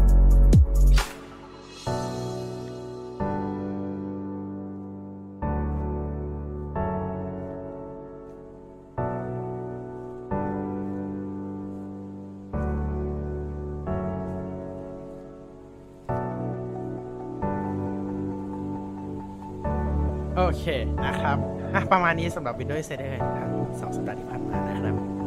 ครับเพลงกันเลยทีเดียวอ๋อแล้วเราก็ลืมว่าเราเราก็เพิ่มเสียงเพลงไปซะสูงเลยอะขออภัยด้วยนะครับสำหรับเสียงเพลงเมื่อกี้ โอเค อะ เรามาถึงหัวข้อหลักของเรานะครับ ก็คือในส่วนของ Apple Event นะครับครับผมหัว ข้อหลักในหนึ่งชั่วโมงผ่านไป โอเค ในส่วนของ Apple Event เนี่ย ก็เรียกได้ว่าหลายคนก็รอคอยเนาะสำหรับงานอีเวนต์ครั้งนี้ เพราะว่ามันเป็นการเรียกได้ว่าไง เปิดตัวสมาร์ทโฟนเครื่องใหม่ของทาง Apple เนาะครับนะครับ ก็มีการเปิดตัวไปนะครับ เป็นที่เรียบร้อยแล้วนะครับ สำหรับตัวของ iPhone 14 ก่อนเลยอะเราพูดเราเจาะเข้า iPhone 14 ก่อนเลยอืมเรามุ่งพุ่งแบบพุ่งเป้าไปที่อะหรือว่า iPhone เจ้าเจ้าอย่างอื่นก่อน เออเราเก็บไว้ทีหลังเฮ้ยเดี๋ยวหรือยังไงดี หรือว่า หรือว่าเรียงตามอีเวนต์เลยมอะเรียงตามอีเวนต์แล้วกัน Apple Watch อะ Series Apple Series 8 นะครับโอครับเคผม Apple Watch Series 8 ครั้งนี้มันมีอะไรเพิ่มมาบ้าง โอ้โห บอกเลยเลยนะฮะว่าเป็นการเปลี่ยนแปลงดีไซน์ครั้งใหญ่ที่สุดเท่า เอ้ย ยังยังยังไม่ใหญ่สุดยังไม่ใหญ่สุดยังยังครับ โอเคมันมีใหญ่กว่านี้โอเครูปร่างลักษณะภายนอกนะครับ เหมือน Apple Watch Series 7 แทบจะทุกประการนะครับ ไม่ว่าจะเป็นหน้าจอโค้งขนาด 41 และ 45มิลลิเมตรนะครับ แล้วก็ เออเออเออใช่ก็เหมือนกันอะก็เหมือนเดิมทุกอย่างนะครับสายก็ใส่สายเดิหมมือนเดิมนะฮะโอเคเอ่อถ้าใช้สายเดิมไม่ได้ผมก็โกรธนะฮะเอ่อ โอเคนะครับเอ่อสำหรับตัว iPhone ไม่ใช่ iPhone เอ่อ Apple Watch Series Apple Watch 8 Series 8นะฮะได้ได้ถูกออกแบบมาให้มีความแข็งแกร่ง เช่นเดิมนะฮะก็คือทนการแตกร้าวออกแบบมาให้แข็งแรงทนฝุ่นในระดับ IP6X นะฮะแล้วก็ทนน้ำระดับมาตรฐาน WR50 นะครับผมอันนี้ก็คือเป็นเอ่อความแข็งแกร่งที่เหมือนเดิม ไม่ได้มีอะไรเปลี่ยนแปลงโอเคนะครับ สิ่งที่เปลี่ยนแปลงจริงๆเนี่ยก็คือในเรื่องของสุขภาพครับผม คราวนี้ Apple เขาได้ใส่เซ็นเซอร์มาให้ตั้งหนึ่งอย่าง มันคือเซนเซอร์อะไรครับ เซ็นเซอร์วัดอุณหภูมิร่างกาย เยี่ยมยอดครับ ครับ ใส่มาให้หนึ่งอย่างทวนนะครับอะโอเคเอ่อตามชื่อเลยครับเซ็นเซอร์วัดอุณหภูมิร่างกายคือวัดอุณหภูมิร่างกายอ่าครับพอในช่วงนี้โควิดนะก็เราก็ต้องหมั่นขยันดูอุณหภูมิร่างกายของเราว่าเกิน37.5ห รือไม่นะโอฮะเคอะถ้าเอ่อโอเค ไม่แต่เราว่าความจริงมันอ่าไม่ได้โควิดแค่นั้นหลังๆ จากที่เรามีประสบการณ์นะ มันจะมาอย่างอื่นมันไม่ก่อนมีไข้นะ อย่างอื่นมันมาก่อนไข้นะ เช่น เจ็บคอไออะไรแบบนี้มันมาก่อนไข้มาเลยก่อนไข้นะฮะใช่อ่าอันนั้นก็ส่วนหนึ่งนะครับตรวจจับวัดอุณหภูมิก็โควิดก็ไม่ได้เป็นอย่างแรกหรอกที่ Apple คิดนะฮะเอ่อมัน ตัวเป็นเทรนด์ตรวจครัวับดอุณหภูมิเนี่ยอ่าฮะมันสมาร์ทวอทปีนี้มันมันเพิ่มเพิ่มทุกรุ่นแหละมันมันมันเพิ่มทุกรุ่นใช่ครับ แล้วก็ Galaxy Watch ก็เพิ่มคถ้ารับไม่ใส่ในวัดอุณหภูมิถ้าไม่ใส่ตัวนี้ไม่รู้เหมือนกันว่าจะใส่อะไรอีกแล้วนะฮะเอ่อสิ่งที่ Apple เน้นเลยว่าตัว temperature sensor หรือตัวอุณตรวจวัดอุณหภูมิเนี่ยช่วยได้นะครับ ก็คือสำท่านสำหรับท่านผู้หญิงนะครับ สามารถที่จะใช้ในการติดตามรอบเดือน แล้วก็จะใช้อุณหภูมิตัวค่าอุณหภูมิเนี่ยคาดคะเนช่วงเวลาไข่ตกจากข้อมูลย้อนหลังนะครับผมซึ่งเป็นประโยชน์สำหรับการอาอาจจะเป็นคุณแม่นะฮะก็คืออใช้ในการวางแผนครอบครัวนะครับอ่า เคนะครับ แล้วก็จริง ๆก็คือที่เหลือก็เหมือนเดิมเอ่อที่เหลือก็อ่าในส่วนของฟังก์ชัน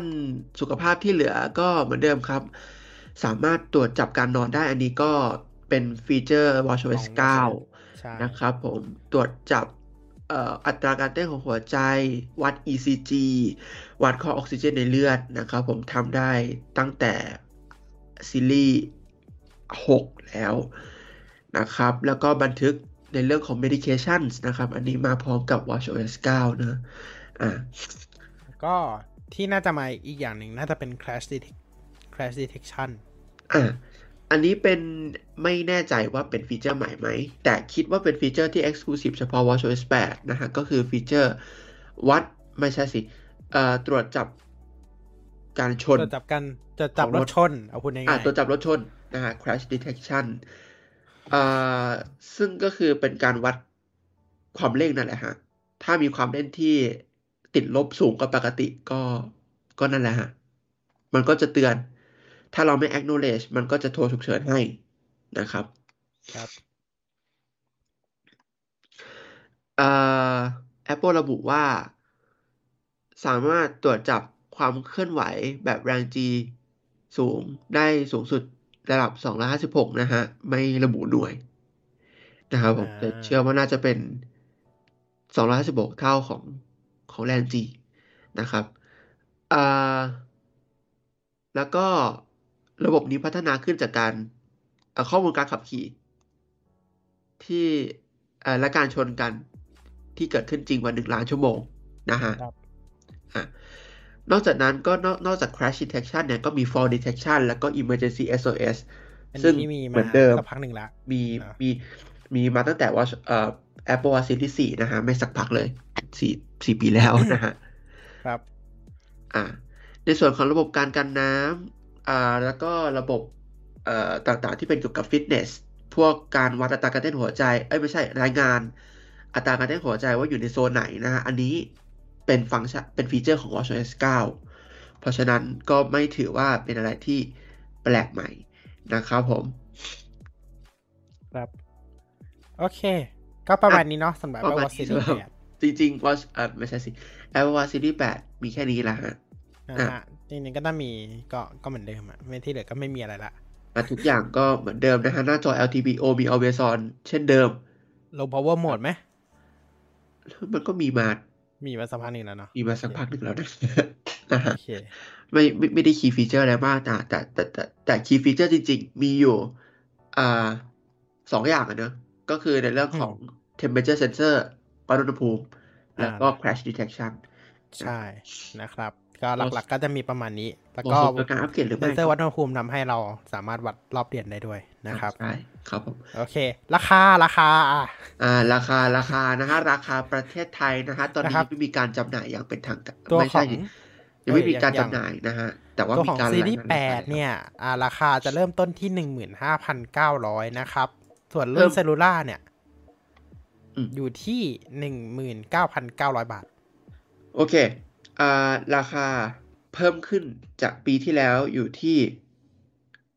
สองพันสี่ร้อยบาท โอนะเคฮะนะครับ ก็ด้วยค่าเงินนะเนอะเอาจริงด้วยค่าเงินนะฮะแต่ว่า ขึ้นทุกอย่างนะฮะ ในอ่าฮะ Apple Store ขึ้นทุกอย่างโอเคๆใช่ก็ก็คือประเทศไทยได้เทียร์หนึ่งเฉพาะ iPhone นะครับอ่าฮะความความจริง Apple Watch Series 8 ก็ยังไม่มีขายในในประเทศอื่นเหมือนกัน Apple Watch Ultra ก็เช่นกันนะฮะ อุ้ย คือในงานบอกว่าตั้งแต่วันที่สิบหกแล้วนะสิบหกกันยาอ่าเหรอ ใช่ เออแต่ในประเทศไทยยังไม่มีนะโอเคโอเคฮะแล้วก็นะครับ อะ ต่อไป Apple Watch SE อะอ่า Apple Watch SE รุ่นที่สองอ่านะ second generation นะครับผมมีอะไรแตกต่างจากรุ่นเดิมบ้างนะครับอะเริ่มแรกอันนี้ก่อนน่าจะสงสัยดีไซน์ว่าแบบเออมันมีอะไรเหมือนเดิมต่างจากรุ่นเดิมใช่นะครับ อย่างแรกดีไซน์ เรียนตามตรงว่าเหมือนเดิมอืมครับ เหมือน Apple Watch Series 4 และก็เอ่อเหมือน Apple Watch Series 4 Series 5 แล้วก็ Series 6 นะฮะ ครับ อ่า แต่ว่าเซนเซอร์ที่ขาดไปก็คือ ECG จะไม่มีเซนเซอร์วัดเอ่อคลื่นหัวใจไฟฟ้านะครับ ผมอ่าฮะจะมีแต่ heart rate sensor heart rate ธรรมดานะครับ แล้วก็รับไม่สามารถวัดออกซิเจนในเลือดได้อ่าแล้วก็ไม่มี blood oxygen นะครับ แล้วก็แน่นอนไม่มีเอ่อ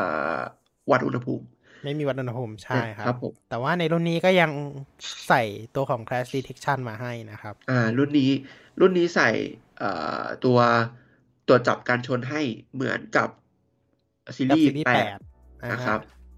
อ่า แต่ไม่ได้ใส่ always on display ชนใช่ ไม่ได้ไม่มี always on นะครับไม่ได้ใส่ always on display นะครับ ไม่ได้ใส่หน้าจอ 45มิลลิเมตรให้ นะครับผมเอ่อที่เหลือทุกอย่างเหมือนเดิมนะครับ ไม่แน่ใจว่ามีการอัปเกรดชิปหรือเปล่า เพราะ Apple อ่าไม่ได้ระบุไม่ได้ไม่ได้ไม่ได้ไม่ได้บอกมาเนาะอ่าเช่นเดียวกับกับซีรีส์8นะครับนะครับ Apple ไม่ได้บอกว่ามันมีการอัปเกรดชิป แต่คาดเดาว่าซีรีส์8ก็น่าจะใช้ S8 นะฮะ ครับ ส่วน SE เราไม่รู้ S4 เราไม่รู้จริงๆนะครับอะฮะ แล้วก็ในส่วนของการติดตามรอบเดือนก็มีนะ แต่ว่าไม่มีการคาดคะเนจากอ่าอุณหภูมิให้ เพราะว่าไม่มีเซ็นเซอร์วัดอุณหภูมิอ๋อโอเคโอเค เจอแล้วเจอแล้วเจอแล้วเอ่อโอเคครับ Apple ระบุนะ แต่ว่าอืมอยู่ใน Tech Spec SE ใช่ใช้ใช่ใช่ชิป S8 อ่าเหมือนใช้กับชิป S8 ซีรีส์8นะคโอเครับ แล้วก็ใช้ชิปเดียวกัน Ultra เลยด้วยนะครับ เป็นชิปล่าสุดนะ ครับ ก็แน่นอนก็คือกันน้ำ WR 50 50เหมือนเดิมเนาะเช่นเดียวกัน อาจจะไม่มี IP นะครับ ไม่ไม่มีไอแป๊บหนึงนะ มัน IP อะไรนะ มันเป็นโอเค IP6X อ่าไม่เป็นการมีฝุ่นอ่า ไม่มี IP6X นะครับ อันนี้อ่าไม่มี IP6X ใช่ แต่มี WR50 นะคใช่รับมี WR 50นะ โอเค ก็ประมาณนี้ อะสำหรับ Apple Watch Apple Watch เอ่อ SE SE นะครับ โอเค ต่อไป Apple Watch Ultra ตัวชูโรงของงานนี้นะครับผม เอ้ย ลืมราคาลืมราคาแป๊บโอ้นึงโอ้โอ้โอ้ราคาเริ่มต้นที่ราคาเริ่มต้น9,900 บาทนะครับนะครับ อ่า เกือบลืมเกือบลืมขออภัย อ่า เพิ่มเพิ่มขึ้นมาพันห้านะครับ ส่วนรุ่น GPS Cellular ก็สตาร์ทที่หนึ่งหมื่นหนึ่งพันเก้าร้อยบาทนะครับ อ่า โอเค เราไปต่อกันที่ไฮไลท์ของ Apple Watch ในงานนี้กันเลย ก็คือเออ Apple Watch Ultra Ultra นะครับทุกคนนะครับอ่า Apple Watch Ultra ชื่อตามชื่อเลยครับ Ultra ตัวสูงสุดนะฮะ เป็น Apple Watch สไตล์บึกบึนถึกทนนะครับใช่มาพร้อมกับดีไซน์ใหม่ด้วยนะเออนะครับ พร้อมกับดีไซน์ใหม่ที่เอ่มแล้วแต่นะครับ เอออ่า ตัวเรือนทำจากไทเทเนียมอ่าตัวทนตัวแน่นตัวเรือนทำจากไทเทเนียมมีหน้าปัดขนาด 49มิลลิเมตรนะครับ เป็นผลึกเป็นหน้าจอ sapphireอ่า เป็นหน้าจอ sapphire อันนี้เขาหรือเปลล่านะว่าเป็น sapphireหรือเปล่านะครับเดี๋ยวใจเย็นสิ ก็เขาบอกว่าเป็น sapphire อ่าโอเคอ่าเคลมว่าเป็น sapphire แต่เดี๋ยวรอรอคนมา test อีกทีหนึ่งอ่านะครับ อ่าเอ่อหน้าจอใช้ LTPO เหมือนกันครับเป็น Always On Display Retina OLED นะครับ แต่ความสว่างสูงสุดเนี่ย จะเพิ่มจากซีรีส์8 2 เท่า ก็คือ 2,000 nit นะครับผม อ่าอ่าทีนี้ Apple Watch Ultra เนี่ย มีปุ่มเพิ่มด้วยหนึ่งปุ่มนะก็คือ action ปุ่ม Action นะฮะ ปุ่มอ่าเป็นก็ปุ่มอยู่ทางด้านซ้ายของ Apple Watch อ่าเป็นปุ่มอยู่ทางด้านซ้ายนะครับ เป็นปุ่มที่ ปุ่ม shortcut นั่นแหละ ก็คือกดปุ๊บเราก็เหมือนอะไรนะเริ่ม action พวกเริ่มวิ่งเริ่มอะไรแบบนั้นเริ่มอ่าเหมือนเริ่มวิ่งหรือว่าเปิดแอป แผนที่เอ้ยไม่ใช่แอปอ่าเข็มทิศอะไรพวกเนี้ยอ่านะฮะใช่ใช่อ่า หรือว่าเป็นเป็น start workout อะไรประมาณนี้ก็อย่างนั้นใช่ก็เป็นแบบนั้นนะครับผมนะครับอ่าเป็นประมาณปุ่ม shortcut เนอะนะครับอ่าตัว Apple Watch Ultra มีคุณสมบัติถึก ทน เพราะฉะนั้นใช่ก็จะต้องมีการกันน้ำและกันฝุ่นที่มากกว่า Apple Watch Series 8แน่นอนนะฮะครับเอ่อมาตรฐานกันน้ำก่อนละกันอ่าก็คือเป็นมาตรฐาน WR 100ป่ะใช่ WR อะร้อย WR 100นะฮะกันน้ำได้ 100 เมตรนะครับ แล้วก็ได้รับการรับรองมาตรฐาน EN 13319 นะครับ รวมถึงมี ตัววัดความลึกพร้อมเซ็นเซอร์วัดอุณหภูมิน้ำด้วยนะครับ ครับก็คือนั่นแหละครับเราได้อ่าตัวของอ่า military stand อ่าแล้วก็มี military standard อืม 810H ด้วยนะครับ อ่าใช่ใช่มี military standard 810H นะครับผม ส่วนกันอ่าฮะฝุ่น ก็อยู่ในระดับ IP6X เช่นเดิมนะครับ สูงสุดแล้วในในมาตรฐาน IP ในมาตรฐาน rating IP ใช่นะครับเพราะว่า IP มันสูงสุดคือเลข 6 นะครับ มันไม่มีสูงกว่านี้แล้ว นะครับผม อ่า อ่า ในส่วนของเซนเซอร์ optical ต่างๆ อ่า จะเหมือนกับ Apple Watch Series 8 นะครับ ก็คือมีออกซิเจนในเลือด มีครับอ่า มีวัดอุณหภูมินะครับ มี ECG เหมือนเดิมนะครับผมอ่าอ่า ตัวนี้มีเพิ่มตัวเซ็นเซอร์วัดอุณหภูมิน้ำแล้วก็ตัววัดความลึกด้วยอ่าใช่อย่างที่ได้บอกไปนะฮะนะครับ แล้วก็มี อ่า จริงๆ จะมีตัวของ Oceanic Plus ด้วยเนาะเป็นแออ่ามีเป็นเป็นแอปเหมือนเป็นด i ฟคอมพิวเตอร์นะครับ ใช่ จะแปลไทยเป็นอะไรดีอ่ากระดาษคอมพิวเตอร์ดำน้ำ อ่าอ่าก็ได้ อ่าวันนั้นก็ได้ แล้วก็ไม่รู้เหมือนกันว่าจะแปลยังไงดีอ่าก็ไม่รู้เหมือนกันนะฮะอือฮึอ๋ออืมอ่าแล้วก็ฟังก์ชันในเรื่องของ SOS features ครับ คืออ่าอ่า Apple Watch Ultra เนี่ยด้วยความที่เขาออกแบบมาเป็น Apple Watch ที่อยู่ในป่านะ เวลาเราเดินป่าอาจจะมีการหลงทางได้นะครับผม เพราะฉะนั้นเขาได้ใส่ระบบเซ็นเซอร์ไซเรน 86 เดซิเบล เพื่อเรียกความสนใจ สามารถได้ยินไกลสูงสุด 180 เมตร เข้ามาให้ด้วยนะครับ อ่า แล้วก็นอกจากนี้ตัวของ GPS เนี่ยมีการจับเป็น dual frequency ด้วยนะอ่าครับ เป็นระบบสองความถี่นะครับผม อ่าฮะ มันคืออะไรนะ L L หนึ่งกับ L L1 ห้าอ่า L 1 กับ L 5 นะครับ เป็นสองความถี่นะครับ ครับ โอเค อ่า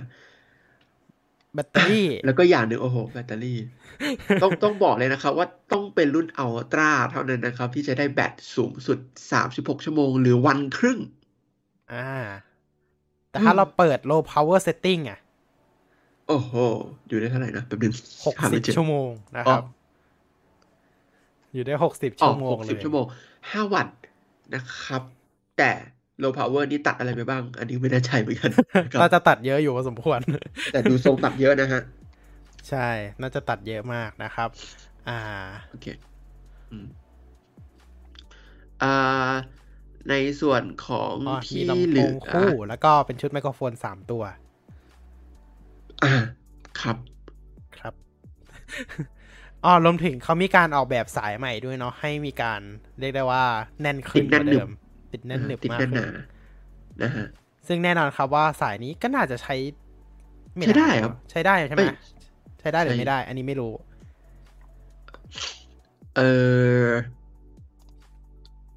อันน่านี้สนใจอัฮะเอ้ยอันอันนี้ไม่รู้สักครู่จริงฮะๆว่าใช้ได้หรือเปล่าอะลองลองเสิร์ชดูหน่อยอะแต่ว่า Apple Watch Ultra นะครับ มีการเพิ่มโหมดใหม่นะครับ ก็คือ Night Mode เนาะหน้าจอจะเปลี่ยนเป็นสีแดง ปกติ Night Mode เออได้ครับ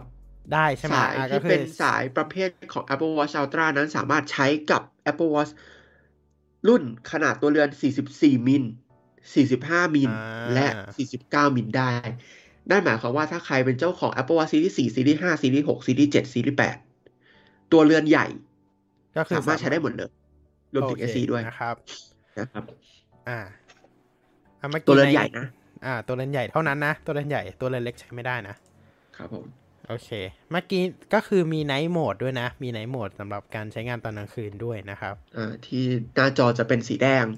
ใช่นะครับครับ แล้วก็น่าจะตัดบางอย่างออกด้วยเนาะถ้าให้ดูนั่นก็น่าจะตัดบางอย่างออกนะครับ ใช่ครับ โอเค ประมาณนี้มีอะไรเพิ่มอีกไหม Apple Watch Ultra ราคาขาย นั่นนั่นแหละ โอเค โอเคนั่นแหละเดี๋ยวเราเดี๋ยวเราจบ Apple Watch แล้วเราขอพักกันสักครู่หนึ่งเนาะครับขผอมพักไป นิดหนึ่งนิดหนึ่งขอขอนิดหนึ่งราคาขายของครับ Apple Watch Ultra เนี่ยจะอยู่ที่31,900บาทนะครับ แต่มีราคาเดียว มีราคาเดียวใช่ เพราะมีรุ่นเดียวเลยก็คือเป็น GPS บวก Cellular นะครับ แล้วก็สายก็อะไรแล้วแต่นะครับ ก็เลือกได้ตามใจชอบเลยโอเคนะครับ นี่ก็คือ Apple Watch ทั้งหมดที่เปิดตัวในงานนี้นะครับ สรุปกันอีกสักนิดนึงนะครับ ก็มี Apple Watch Series 8 นะครับ Apple Watch SE แล้วก็ Apple Watch Ultra นะครับ โอเค ประมาณนี้เนาะเดี๋ยวเรากลับมาพบกันในเบรกต่อไปนะครับครับเจผอมกันครับ โอเค เอ่ออาจจะต้องทำเวลานิดนิดนึง เพราะเพราะเพราะว่าพรุ่งนี้เราตื่นกี่โมงวะก่อนหกโมงอะอะไรนะ โอ้ยไม่เป็นไร AirPods อะสิบนาที เอ้ยห้านาทีก็เสร็จ มันมีนิดเดียว มันมีไม่เยอะ อืม โอเคมาจัดไปไฟกระพริบปึ๊บปึ๊บ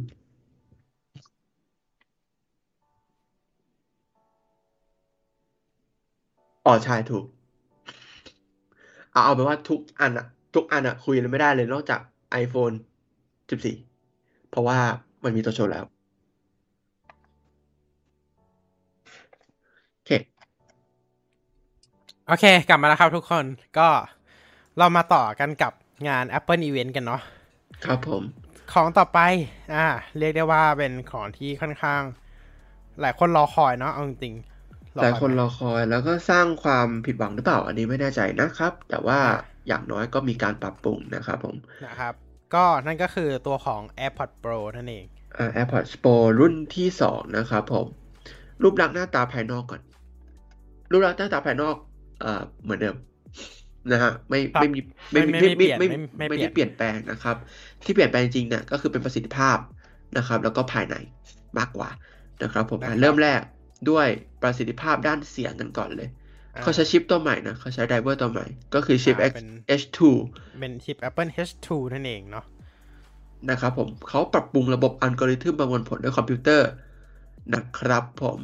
ทำให้ประสิทธิภาพเสียงเนี่ยดีขึ้นนะครับผม แล้วก็เอ่อช่วยในการตัดเสียงรบกวนได้ชันฉลาด แล้วก็ดียิ่งขึ้นกว่าเดิมด้วย อ่า ดีขึ้น2 Apple เคลมในสไลด์โชว์ว่าดีขึ้น 2 เท่านะครับ อ่า เคลมเคลมในชาร์ลโชว์ว่าดีขึ้นสองมากกว่าสอง2เท่า อ่า อ่า สูงสุดมากกว่าอ่มากกว่า2มากเท่ากว่าสองเท่า ใช่ นะครับผมเอ่อแล้วก็ในส่วนของการ ยังไงดี การเอ่อในส่วนของไมโครโฟนตัดเสียงรบกวน อ่าไมโครโฟนตัดเสร็จรบกวน อ่า ก็ก็เหมือนเดิมแหละครับ ก็คือเอ่อวางช่องระบายอากาศไว้ให้เหมาะสมเพื่อให้ตรวจจับเสียงที่เข้ามาได้อย่างรวดเร็วนะฮะครับ แล้วก็มีอัลกอริทึมการตัดเสียงรูปแบบใหม่นะฮะ ก็อย่างที่ Apple บอกเลย จะดีขึ้นมากกว่า 2 เท่านะครับใช่ครับ อ่า ต่อมา ต้องพูดแบบเนี้ยหูฟัง จุกหูฟังซิลิโคนสี่คู่นะฮะอ่ามีมีมีแบบจุกใหม่นะครับ ไซส์เล็กสุดคือ XS อ่าไซส์เล็กสุดคือ XS S อ่า M แล้วก็ L ตามลำดับแบบตามลำดับนะครับ สมัยก่อนมีแค่เล็กกับใหญ่เนอะอ่าฮะเอ้ยก็เดี๋ยวนี้มี SML ตอนนี้มีสี่ไซส์นะครับตอนนี้มีสี่ไซส์แล้วนะฮะอ่าก็คือเหมาะกับคนมากขึ้นนะฮะ บางคนใช่มีหูขนาดเล็กก็จะใช้หูฟัง in-ear ได้ ถนัดขึ้น เพราะว่าจะไม่ต้องแบบมันจะได้ไม่ใหญ่เกินหูอะนะ แบบเวลาเราจะยัดทีหนึ่งก็ต้องแบบกดเข้าไป อ่า ประมาณนั้นคีย์ฟีเจอร์อย่างหนึ่งของเอ่อ AirPods Pro รุ่นที่ 2 เนี่ย ก็คือในเรื่องของการปรับปรุงระบบ transparency mode หรือโหมดฟังเสียงภายนอกนะครับอ่าซึ่งมีความสามารถใหม่ ก็คือปรับตามสภาวะเสียงภายนอกอ่านะครับผมด้วยขุมพลังของชิป H2 เหมือนเดิมนะฮะเอ่อ Apple สามารถที่จะเลือกเอ่อตัวตัว AirPods เนี่ยก็สามารถที่จะทำการเลือกเสียงที่แบบเข้ามาในหูเราได้ เช่น ถ้าเกิดเราเปิดโหมด transparency mode อยู่ แล้วข้างนอกภายนอกมันมีเสียงไซเรนหรือเสียงเครื่องจักร นะครับ มันก็จะ eliminate เสียงไซเรนหรือเสียงเครื่องจักรนะครับผมก็คือปรับตามสถานการณ์เลย ซึ่งเอ่อ sample rate ลดเสียงรบกวนเนี่ยอยู่ที่ 48,000 ครั้งต่อวินาที อ่า ก็คือมาตรฐานทั่วไปนะครับ นะครับ ก็ฟีเจอร์นี้ก็ถ้าเกิดนึกไม่ออกก็ชื่อ adaptive transparency นะครับอ่าก็ใช่โอเคประมาณนั่นแหละฮะอ่าก็คืออะไรที่มันปรับตามแบบสภาพแวดล้อมก็จะใช้คำว่า adaptive ทั้งหมดนะครับ ครับผมอย่าเอาความจริงมาพูด โอเค ก็ก็ความจริงมันก็คือความจริงนะครับ นะฮะ แล้วก็มีระบบตัวของ conversation boost อ่า converse เพิ่มเสียงสนทนา อ่า ใช่ เพิ่มเสียงสนทนา นะครับอะ นะครับอ๋อในส่วนของแชร์เพลงการอ่าอ๋ออาการแชร์อาการเพลงก่อนก็ได้อะแชร์เพลงก่อนอะแชร์เพลงก่อนก็ได้อะโอเค 48กิกะเฮิร์ตกิโลเอ้ย48กิโลเฮิร์ต audio นะครับสำหรับแชร์เพลงเนาะในตัวของอ่า AirPods Pro รุ่นที่ 2 แล้วก็มีเรื่องของ Spatial Audio ที่ปรับแต่งเองได้นะอ่าครับ Personalized Spatial Audio นะใช่ครับ โอเคก้านอะก้านอะก้านโอเคก้านก้าน AirPods Pro เอ่อสามารถควบคุม volume up down ได้แล้ว ใช่ โอเค รอบนี้เปลี่ยนเป็นระบบ touch control แทนเนาะก็คือเราสามารถรูปได้ อ่ารูปนะฮะรูปขึ้นอ่ารูปลง เพื่อทำการปรับเสียงขึ้นลงอ่าใช่ ก็คือเราสามารถบีบได้เหมือนเดิมแหละ แต่ว่าเรามีรูปตอนเนี้ยได้ด้วย เรียบรูปได้ด้วยใช่ อ่าใช่ ซึ่ง เหมือนกักอะเหมือนกับโอเคอ่าอ่าอ่าอ่าเรื่องมาตรฐานกันน้ำน่าจะเหมือนเดิมเนาะก็คือ IPX4 นะครับ ทั้งตัว AirPods Pro แล้วก็เคสทั้งเคสด้วยนะครับนะครับอ่าพูดถึงเคสโอ้โหอ่าพูดถึงเคสอะเคสมันมีอะไรใหม่บ้างเขาเปลี่ยนเคสฮะ เป็นไงครับ เอ่อเคสเนี่ย มีความสามารถคล้ายคลึงกับ AirTag ฮะมีอ่า Ultra Wideband สามารถ locate ได้ ใช้คู่กับไฟล์ My แล้วสะดวกสบาย อ่า ก็คือนะฮะมีการฝังชิป Apple U1 เข้าไปในตัวของเคส Charge MagSafe นั่นเอง นะครับผมสามารถทำให้เรานั้นหาเคสได้ เหมือนกับที่เราหา AirTag ได้อ่านะครับใช่อะ มี precision finding นะครับ ก็คือฟีเจอร์เมื่อกี้แหละที่พูดถึง ใช่ใช่อ่า แล้วก็ในครั้งนี้มีการเพิ่มตัวของ in case speaker อ่า ก็ก็คือเหมือน AirTag อีกเหมือนกัน เวลาเรากดคือส่งเสียงได้ ส่งเสียงได้ใช่ ครับผม เอ่อเคสมี MagSafe เหมือนเดิม แล้วก็อ่ามีมีฟังก์ชัน wireless charge เหมือนเดิม และชาร์จสายด้วย USB เอาไม่ใช่ Lightning เหมือนเดิมนะฮะอะฮะ แล้วก็อ่าจริง ๆ จะมีรองรับการชาร์จด้วยแท่นชาร์จ Apple Watch ด้วยนะครับ อ่า ครับ เผื่อใครลืม อะโอเค โอเคนะครับ อ่า แล้วก็ อ่า น่าจะหมดแล้วเนาะ เอ่อ battery life แบตเตอรี่ปรับ life ปรุงฟ์อ่าอะ battery life เออ ครั้งนั้นที่เราเดากันว่า battery life จะต้องมีการปรับปรุงให้เท่ากับ AirPods สามใช่ครับ เท่ากับ AirPods สามแหละ ฟังได้นานสูงสุดหกชั่วโมง แล้วก็ฟังนานรวมสูงสุดสามสิบชั่วโมงนะครับผม อ่าครับ เมื่อใส่เคส เมื่อใส่เคสนะครับ ก็คือฟังหมดปุ๊บใส่เสียบใส่เคสชาร์จเอากลับขึ้นมาเสียบต่อในสามสิบ30ชั่วโมงชั่วโมงห้านะครับครั้ง อ่า โดยประมาณเนาะนะครับ จริง ๆ ก็คงไม่มีใครใช้จนหมดแล้วก็อันนี้หรอกเนาะโอ้ไม่หูตายอะครับ โอเค มันเป็นอินเอียร์ด้วย บางทีเราใส่นานๆ ก็จะแบบ เมื่อยอยู่พอสมควรครับนะครับ โอเค ก็ประมาณนี้เนาะอืมสำหปรับระมาณนี้ตัวสำหรับของ AirPods AirPods Pro Pro รุ่นที่สอง AirPods Pro รุ่นที่ 2 นะครับ เรามาดูราคา ราคา8,000สำหรับ AirPods Pro รุ่นที่ 2 เนี่ย ก็คืออยู่ที่ 8,990 บาทนั่นเองเนาะก็เอ่อเคยเท่ากับ AirPods Pro สมัยก่อนนะฮะครับก็ก็มีก็มีบางช่วงที่ราคาเท่านี้อยู่เหมือนกันนะฮะไม่ได้ไม่ได้ไม่ได้ปรับขึ้นหรือไม่ได้ปรับลงนะครับผม โอเคยังไม่มีขายนะครับรออ๋อแล้วก็เคส AirPods รอบนี้นะครับ แค่เคสนี้ก็จะมีช่องร้อยสายด้วยเป็นสายคล้อง อ่าใช่กับเก๋ดีโอเคนะฮะนะครับ ก็เวลาใครออกไปข้างนอกเนาะห้อยกับให้ห้อยกับอ่าข้อมือเราหรือแบบอะไรแบบนี้ห้อยกับตัว หรือห้อยเป็นพวกพวงกุญแจอะไรแบบนี้ก็ได้เนาะเอิ่มจะหายไหมอะอืม ไม่รู้สิไม่เป็นไรนะฮะไม่รู้สิว่าจะหายไหมโอเค เพราะปกตินะฮะถ้าเกิดใครจะใช้แบบนี้ก็คือใส่เคส แล้วก็มีร้อยสายเอาเนาะอ่าใช่ใช่อ่ารอบนี้เขาก็ไม่ต้องใส่เคส ก็ได้นะไม่ต้องใส่ก็เข็มก็ได้อ้าวก็ได้เออ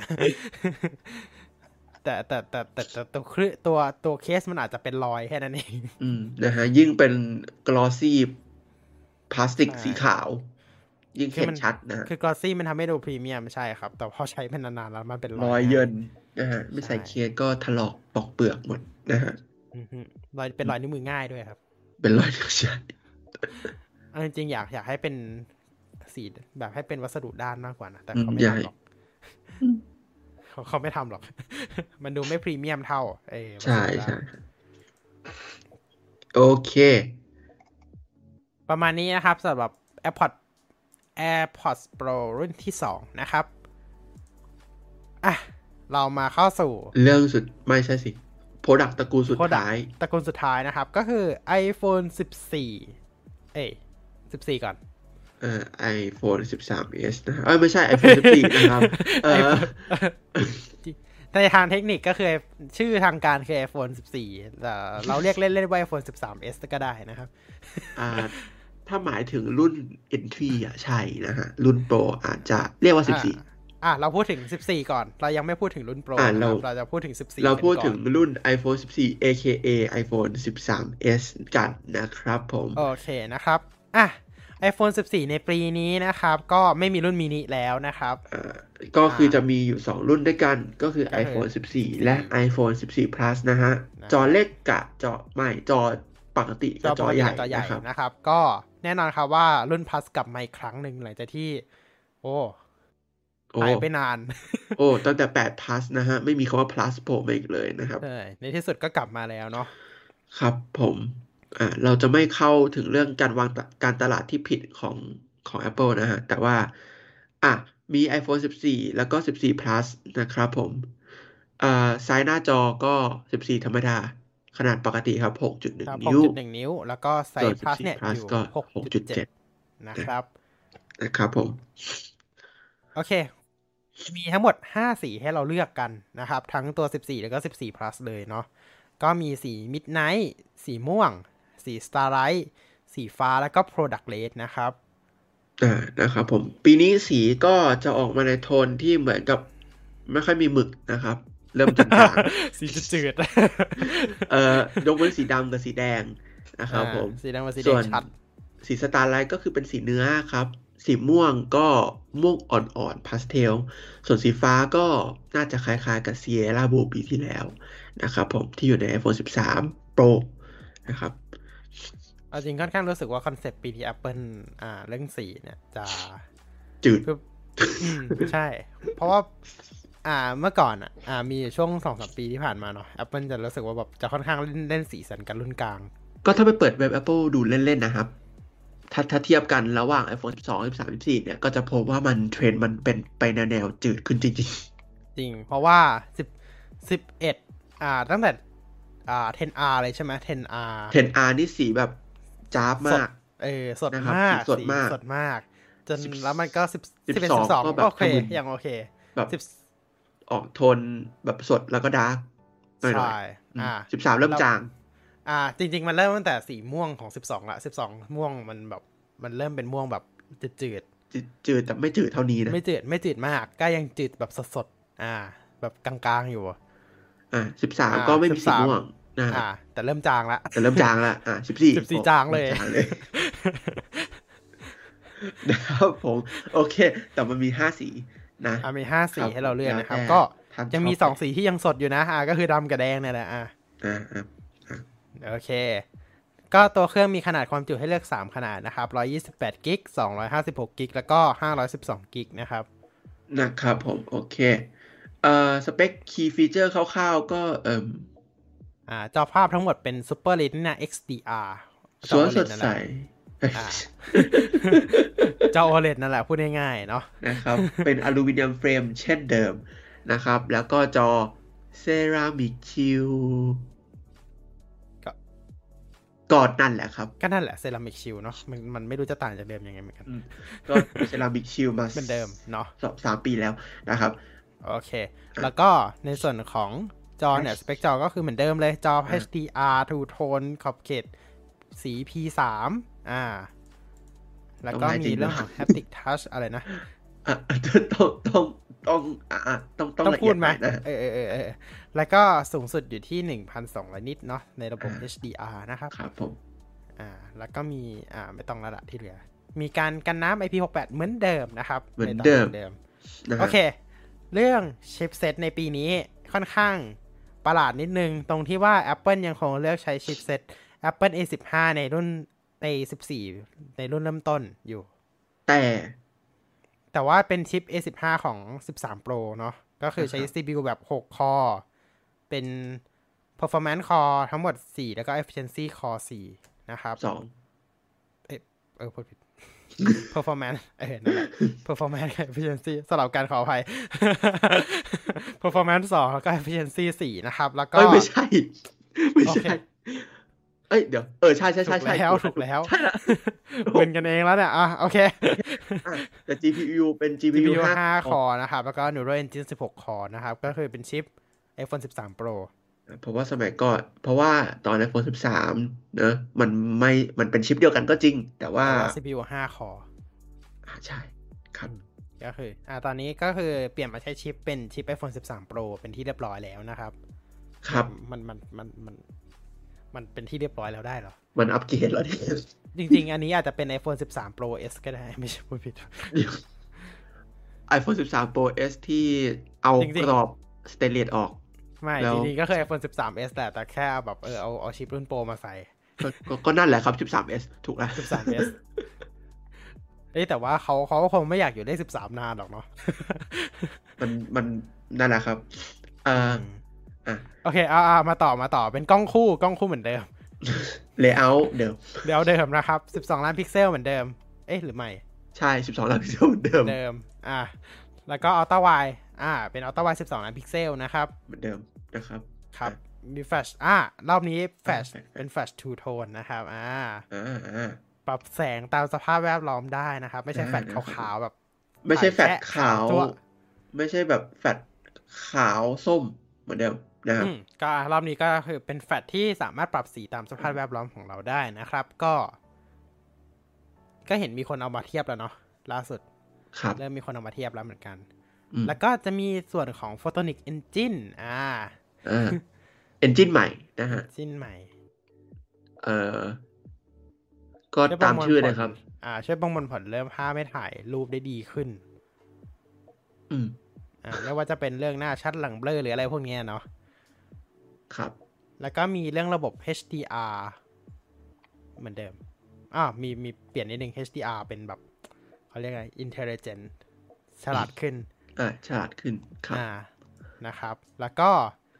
อ่า ที่เดิมเหมือนเดิม พาโนรามาเหมือนเดิมนะครับ ที่เดิมเหมือนเดิมแหละเอาจริงๆอ๋อแล้วก็รอบนี้การถ่ายวิดีโอเนี่ย ก็จะมีอะไรพิเศษเพิ่มเติมนั่นก็คือ Action Mode อ่า action mode ก็คือระบบ super กัน steady สั่นเออไม่ใช่หยุดหยุดโอเคก็คือระบบกันก็คือเป็นการเรียกได้ว่าเป็นการใช้ AI ในการครอปภาพเนาะให้อ่าภาพมันสั่นน้อยลง ก็คือเป็นการให้ระบบภาพการมันอยู่สั่นที่เดิมไปด้วยซอฟต์แวร์นั่นแหละพูดง่ายจบไหมๆอ่า โดยครั้งนี้ก็คือมันจะไม่เหมือนกับ EIS ตรงที่ว่า ประสิทธิภาพมันจะสูงขึ้นหมายถึงประสิทธิภาพการสั่น ใช่ เพราะว่าเนื่องจากว่ามันจะใช้เลนส์ ultra-wide แล้วก็ทำการ crop crop ภาพตรงกลางแทนเนาะครับอ่ามันจะไม่เหมือน EIS ตรงที่ว่า EIS มันคือการแบบทำให้แบบมันสั่นน้อยลงด้วยซอฟต์แวร์เฉยๆเนาะอันนี้มันแค่แบบอันนี้มันคือการแบบ crop ภาพแล้วเลือกส่วน แล้วแบบทำการกันสั่นด้วยการครอปภาพลงเนาะครับ อ่าอ่าหลักการคล้ายๆกับค่ายนั่นแหละ เอออืมครับเหมือนกันเอาจริงๆลองถ่ายเทียบ ลองถ่ายดูแล้วกับที่ คือเรามีซัมซุงอยู่ใช่ไหมเราก็ลองถ่าย จริง ๆ เราก็ลองเล่นมานานนะช่างมันเถอะแล้วก็อะลองเราลองถ่ายใหม่เลย แล้วก็เอามาเทียบกับที่อยู่ในเน็ตเพราะว่าเรายังไม่ได้ลองตัวของ 14 Action Mode จริงคๆลรัอบงเทียบกันก็คือ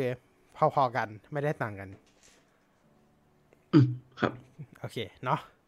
อะแล้วก็ในครั้งนี้ก็ได้ Cinematic Mode ด้วยเนาะ อ่า ที่ตอนก่อนกักไว้ให้ ไม่ใช่สิ เอาไว้ให้เฉพาะ iPhone 13 Pro นะครับรันเยอะจริง ๆ วันนี้ขอโทษทีนะครับ โอเคนะครับ แล้วก็ในส่วนของกล้องหน้ากล้องหน้ายังคงเป็นกล้อง 12 ล้านพิกเซล เป็น True Depth เหมือนเดิมนะครับ แน่นอนมี Photonic Engine อะไรเหมือนเดิมนั่นแหละอ่าแล้วก็ถ่ายวิดีโอเหมือนเดิมนะครับ ยกเว้นรูรับแสงครับ ปรับเป็น 1.9 สดงเก้าสมัยก่อนเป็นสองจุดสองนะโอครับเค มีการปรับรูปแสงเป็น 1.9 นะครับ แล้วก็กล้องหน้าเป็น Face ID เช่นเคยนะครับ ไม่มีทัชตัวดีโอเคเอ่ออ่าฮะถูกแล้วเป็น Face ID แล้วก็เป็น Notch เหมือนเดิม อ่าอ่าเดี๋ยวเดี๋ยวนอชขนาดเล็กนะครับ จริงๆก็คือ iPhone 13นอชเดิม โอเคเอ่ออ๋อ แล้วก็กล้องหน้าสามารถถ่ายเอ่อ โหมดภาพยนตร์อ่าคือ cinematic กล้องหน้า mode ถ่ายปะ Cinematic Mode ได้นะคอ่ารับได้สูงสุด 4K HDR ที่ 30 เฟรมเปอร์เซ็นต์นะครับอ๋อแล้วก็ Action Mode อ่านึกออกอย่างหนึ่งตรงที่ว่าจะทำได้ดีกว่าของอีกค่ายหนึ่งตรงที่ว่าของ iPhone 14 จะถ่ายได้สูงสุด 2.8K อ่า ก็คือ ก็คือเพราะว่า Ultra Wide มันอัลตร้าไวมันชัดกมัว่านได้ 4K พอครอปลงมาก็เหลือ 2.8 อ่า แต่ของอีกค่ายหนึ่งเราไม่มั่นใจเรื่องรุ่นอัลตร้าดิอ๋อเออ อันนี้ไม่รู้ อันนี้ไม่รู้ อันนี้ไม่รู้จริงๆ รุ่นอัลตร้าอ่ารุ่นรุ่น Ultra รุ่นที่มีปากกาใช่ไหมอ่าโอเคอ่าอ่า แต่รุ่นรุ่นปกติได้ Full HD อืม อืม โอเค แต่แต่ว่าเราก็ไม่รู้รุ่นล่าสุดอีกอยู่ดีนั่นแหละ โอเค ต่ออะต่อไปต่อไปแบตเตอรี่อยู่ได้ Apple บอกว่าทั้งวันอะแต่ทั้งวันคุณต้องต้องดูเลยนะ ทั้งวันคุณใช้อะไรอ่าเล่นวีดีโอสูงสุด 20 ชั่วโมงอ่าถ้าเป็นอ่า14 ธรรมดานะครับแป๊บหนึ่งนะอ่าดีธรรมดาเล่น14ธรรมดาเล่นวิดีโอได้สูงสุด 20 ชั่วโมง 14 plus 26 ชั่วโมงนะครับ ถ้าสตรีมเนี่ย สตรีมวิดีโอได้สูงสุด 16 ชั่วโมงเนาะ ส่วน Plus 14ได้ plus ได้20 20 ชั่วโมง แล้วก็ เล่นเสียงน่าจะเพลงเนาะเล่นเพลงสูงสุด 80 ชั่วโมง แล้วก็ส่วน 14 plus เนี่ยได้100ชั่วโมง ซึ่งอืมในความเป็นจริงแล้ว เราเราใช้โทรศัพท์เราก็ วันหนึ่งก็ต้องชาร์จแล้วล่ะ มันมันจะถึงไหมอะ ไม่รู้ อืมก็ไม่แน่นอนครับเหมืกัว่ารองรับ MagSafe สูงสุด 15 วัตต์ แล้วก็ชาร์จไร้สายปกติ 7.5 นะครับ ครับ กักเอ้ยไม่ใช่เอ้ยลั่นเยอะจริง ๆ วันนี้ โอเคนะครับ แล้วก็อย่างที่บอกว่า อ่า ในครั้งนี้เนี่ย iPhone 14 ก็ได้มีการโปรโมท เหมือนฟีเจอร์หนึ่งคล้ายๆ Apple Watch เลย Crash Detection อ่า crash detection นะครับเอ่อมีเพราะว่ามีเซนเซอร์เอ่อ G-force อยู่ใช่มีการตรวจจับการเคลื่อนไหวด้วยแรง G นะครับ แล้วก็จะมีแล้วก็นอกจากอ่าจะมี Crash Detection แล้วเนี่ย ก็จะมีในส่วนของ Emergency SOS ด้วยดาวเทียมด้วยอ่าแต่แต่พูดไปก็เท่านั้นแหละไม่มีในไทย ครับ ความจริงก็มีแค่ในอเมริกากับเนี่ยแคนาดาอเมริกากับแคนาดาเนาะแล้วก็ใช้ฟรีแค่2ปีด้วยอ่าใช่ เป็นงงเลยทีเดียวนะฮะ คือตอนแรกก็นึกว่าแบบเอออ่าก็คือเรื่องของ emergency SOS ด้วยดาวเทียมเนี่ยเขาก็เสนอเขาก็จะบอกว่าเขามีการตั้งศูนย์ขึ้นมาเนาะในกรณีที่ เพราะว่าการส่งสัญญาณด้วยดาวเทียมเนี่ยมันส่งข้อมูลได้น้อยมาก ๆ เนาะเขาก็จะใช้เป็นแบบเหมือน การเหมือนเป็นตัวเลือกอะให้เราตอบ ประมาณอืมนั้นเนาะเท่าที่ดูในโชว์เคสอ่าฮะเออ ไม่ใช่เรียกโชว์เคสทำไมเรียกคีโน keynote เอออืมนั่นแหละ ก็ประมาณนั้นเนาะสำหรับการส่งสัญญาณด้วยดาวเทียม ซึ่งเราไม่ได้ใช้อยู่แล้วในตอนนี้หมายถึงหมายถึงเราก็ใช้ไม่ได้อยู่ดีเออนะครับ โอเค ประมาณนี้สำหรับ iPhone 14 เนาะครับ 14 10 เออ นั่นแหละ อืมอ่า14แล้วที่และถ้าถ้าใครสงสัยนะครับ ก็คือตัวช่องตัวพอร์ตเนี่ย ก็ยังคงเป็น Lightning เหมือนเดิมนะครับ มีจะมีคนสนใจไหม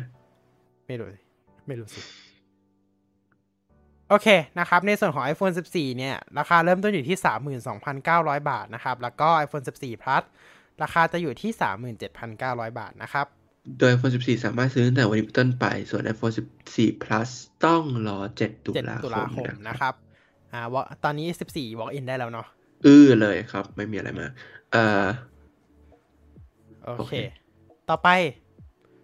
อะ เรามาถึงไฮไลท์หลักของงานนี้ น่าจะเป็น เราไปติดเกาะกันบน iPhone กันดีกว่า เอ่อไปติดเราไปติดกอดดุกดิกกันดีกว่า โอเค iPhone 14 Pro ครับ รอบนี้มาพร้อม หน้าจอแบบใหม่ อ่าอืม LTPO Super Retina XDR ชื่อยาวจังนะครับ ก็ครั้งนี้เนี่ย Apple เคลมว่าจอเนี่ย สามารถเป็น Adaptive Refresh Rate นะครับ ตั้งแต่1 Hz ถึงร้อยยี่สิบ120 Hz กันเลยทีเดียวอะทำให้อ่าสามารถแสดงผลแบบ always on ได้นะครับ ครับ ก็คือรอบนี้เอาพูดง่ายๆเลยมีฟีเจอร์ always on display อ่าใช่ถูก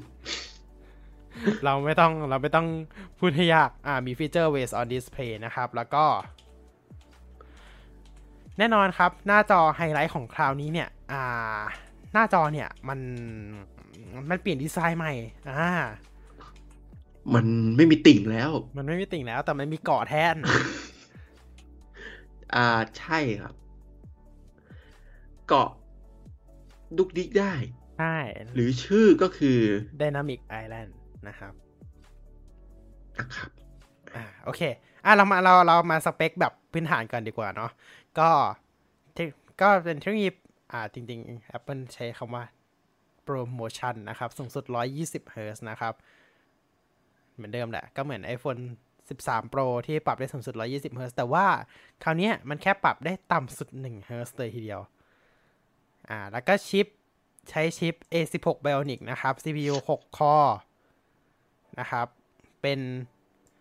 performance core 2คอนะครับ แล้วก็ high efficiency core 4คอแล้วก็ GPU 5คอ Neural Engine มี 16คอนะครับ เอาแค่นี้ก่อน หน้าจอหน้าจอเป็นแบบ อ่า ถ้าภาษาทั่วไปเขาเรียกว่าหน้าจอจาะรู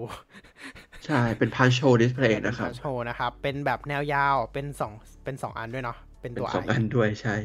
อ่า เป็นเป็นหน้าจอแบบตัว i เป็นเจาะรูแบบตัว i นะครับ หรือใช้ศัพท์ Apple ใช้คำว่า Dynamic Island หรูหรานะครับ โดยตัวของ Dynamic Island เนี่ย ก็จะมีเรียกได้ว่าเป็นฟีเจอร์อีกฟีเจอร์หนึ่งเลยเนาะที่จะเข้ามาอุดช่องโหว่ของไอตัว หน้าจอเจาะรูอะ จากเจาะรูที่แบบเจาะรูธรรมดากลายเป็นเจาะรูแบบมีฟีเจอร์โดดเด่นขึ้นมาเลยก็คือ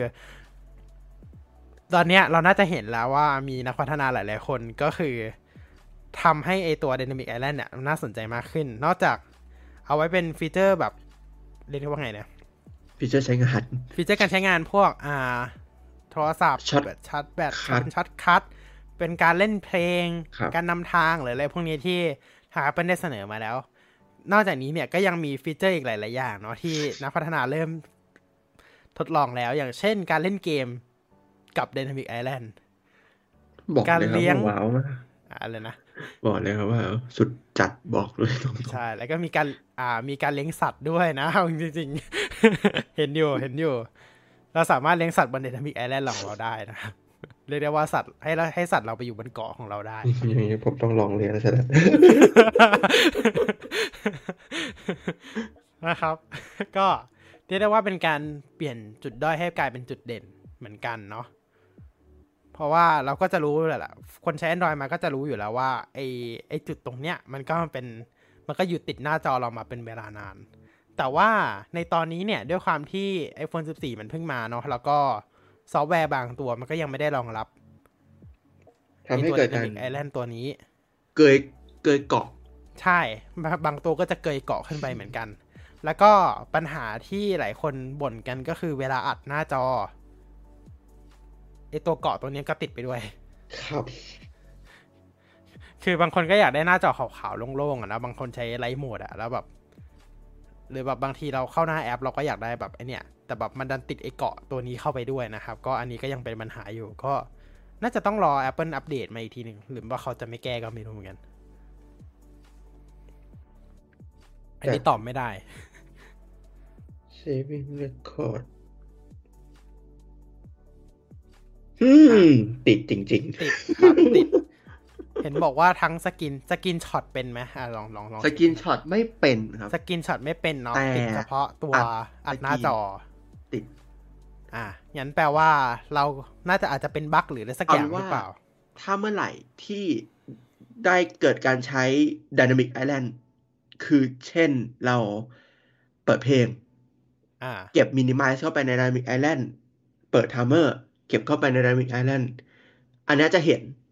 แต่ถ้าเราไม่ได้เปิดอะไรเลย ก็คือเล่นธรรมดา ก็จะไม่เห็น อ่า ก็คืออัดหน้าจอก็จะไม่เห็น อ่านหน้าจอจะเห็นอ้าวอัดหน้าเพจอราะว่าเห็นอ่านหน้าจอมันจะขึ้นไปเก็บตรง Dynamic Island อ่าแล้วถ้าเกิดเราไม่ได้ใช้อะไรก็ยังเห็นอยู่ถูกป่ะหรือแต่ว่าไม่เห็นถ้าไม่ได้ใช้อะไร ถ้าถ้าแบบ อ๋อ หมายถึงถ้าถ้าไม่ได้ใช้อะไรตอนอ่านหน้าจอใช่ไหมเออ อ่าเห็นใช่เห็น อ๋อเห็นเหมือนเดิมโอเค เห็นเพราะว่าตัวตัวอัดหน้าจอมันไปเก็บอยู่ใน Dynamic Island อ๋อ โอเค โอเค เก็ตละ อะ โอเค นะครับ ก็เราอาจจะต้องนิดนึงนะครับ คือเข้าใจว่ามันใหญ่แล้วคือหลายคนบ่นเรื่องเวลาดูวิดีโอ อันนี้เป็นไหมเรื่องดูวิดีโอมันขัดใจไหมดูดูวิดีโอไม่ได้ขัดใจอะไรมาก เพราะว่าส่วนใหญ่วิดีโอที่ดูเป็น 16 ต่ออะ9คือมันก็เห็นเป็นบาร์ใหญ่ ๆ อยู่แล้วอะไม่ไม่เคยซูมเข้าไป มันจะมีปัญหาเวลาที่เราดูภาพยนตร์ แต่ถ้าดู Netflix อะ อ่า เพราะว่าบางภาพยนตร์ส่วนใหญ่จะเป็น21ต่อ9ใช่ มันจะยืด มันสุจะดยืดเต็มหน้าจอเกือบเลยเต็มจอเลย เพราะฉะนั้นมันจะมีปัญหาตรงนี้แหละเนาะมันจะเห็น อ่า มันจะเห็นชัดกว่า Notch หน่อย แต่ว่า ก็ถือว่าเห็นนะนะ คือถ้าตอนเนี้ยก็ยังเห็นอยู่ แต่เชื่อว่าถ้าใช้ไปสักพักก็คง ก็ก็คงชิน ก็คงคืชินอคือเราเข้าใจเลยว่าทำไม Apple ถึงต้องทำฟีเจอร์นี้ออกมา เพราะว่า ตัวเจาะรูเนี่ย มันใหญ่กว่าฝั่ง Android เยอะมาก ถูกมันอืมมันใหญ่มาก ใหญ่แบบนั่นแหละใหญ่คือฝั่งความกว้างฝั่งเกือบเท่า Notch อืมคือฝั่ง Android อะ ตอนนี้มัน คือเมื่อก่อนมันก็มันก็ใหญ่อะนะ แต่ตอนนี้มันเล็กไปแล้วไง อาจจะด้วยการเอาเซ็นเซอร์ออก อ่าอ่าเขาซ่อนเซนเซอร์หรือไปว้ใต้ซ่อนจเซ็นเซอแล้ร์ไว้ใต้จอ เออเขาซ่อนเซนเซอร์ไว้ใต้จอกันแล้ว แต่ว่า Apple ยังติดปัญหาหนึ่งก็คือเซนเซอร์ Face ID นี่แหละที่มันที่มันยังย้ายไม่ได้อืมคืออืมใช่ นี่นี่คือมันย่อจากไซส์ iPhone 10อะเหลือเท่านี้แล้ว ใช่ คือไม่งั้นก็จะได้เหมือน S10 S10 5G อะอืมอ่าจำ S10 ก็ 5G ได้ไหมจะก็จะเป็นยืดยืดยืดๆแบบนั้นอะ เออ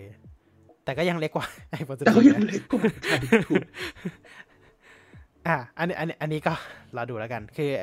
คือคิดว่า Apple อะ ยังไม่ได้ซ่อนพวกเซนเซอร์ไว้ใต้จอ อืม อืม ก็คือยังเซนเซอร์ส่วนใหญ่ยังอยู่ ยังอยู่ตรงนั้นอะ ยังอยู่ตรงยังอยู่ตรงช่องที่เจาะรูอยู่เนาะอันนี้ใช่ต้องอะรอดู รอดูไอโฟนหน้านะครับ ในการพัฒนาตัวเกาะตัวนี้ก็คิดว่ารุ่นต่อ ๆ ไปก็คงจะเล็กลง หรือว่ามันจะเท่าเดิมไปอีกสองสามรุ่นก็ไม่รู้เหมือนกัน อันนี้ก็ไม่ไม่รู้ เหมือนเหมือนนอตใช่ไหมมันเท่าเดิมไปหลายรุ่นละ แล้วมันก็ค่อยเล็กลงตอน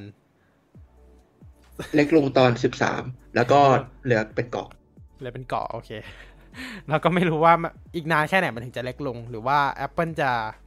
หายไป ไม่หายแน่ๆเร็วๆนี้ไม่ไม่ใช่เร็วๆนี้ แต่ในอนาคตอืมอีกไกลโพ้นไปไม่รู้ อืม อนาคตอะหายไอเกาะเนี่ยมันหายไปแน่ๆครับ แต่ว่ามันไม่ใช่เร็วๆนี้แน่ๆ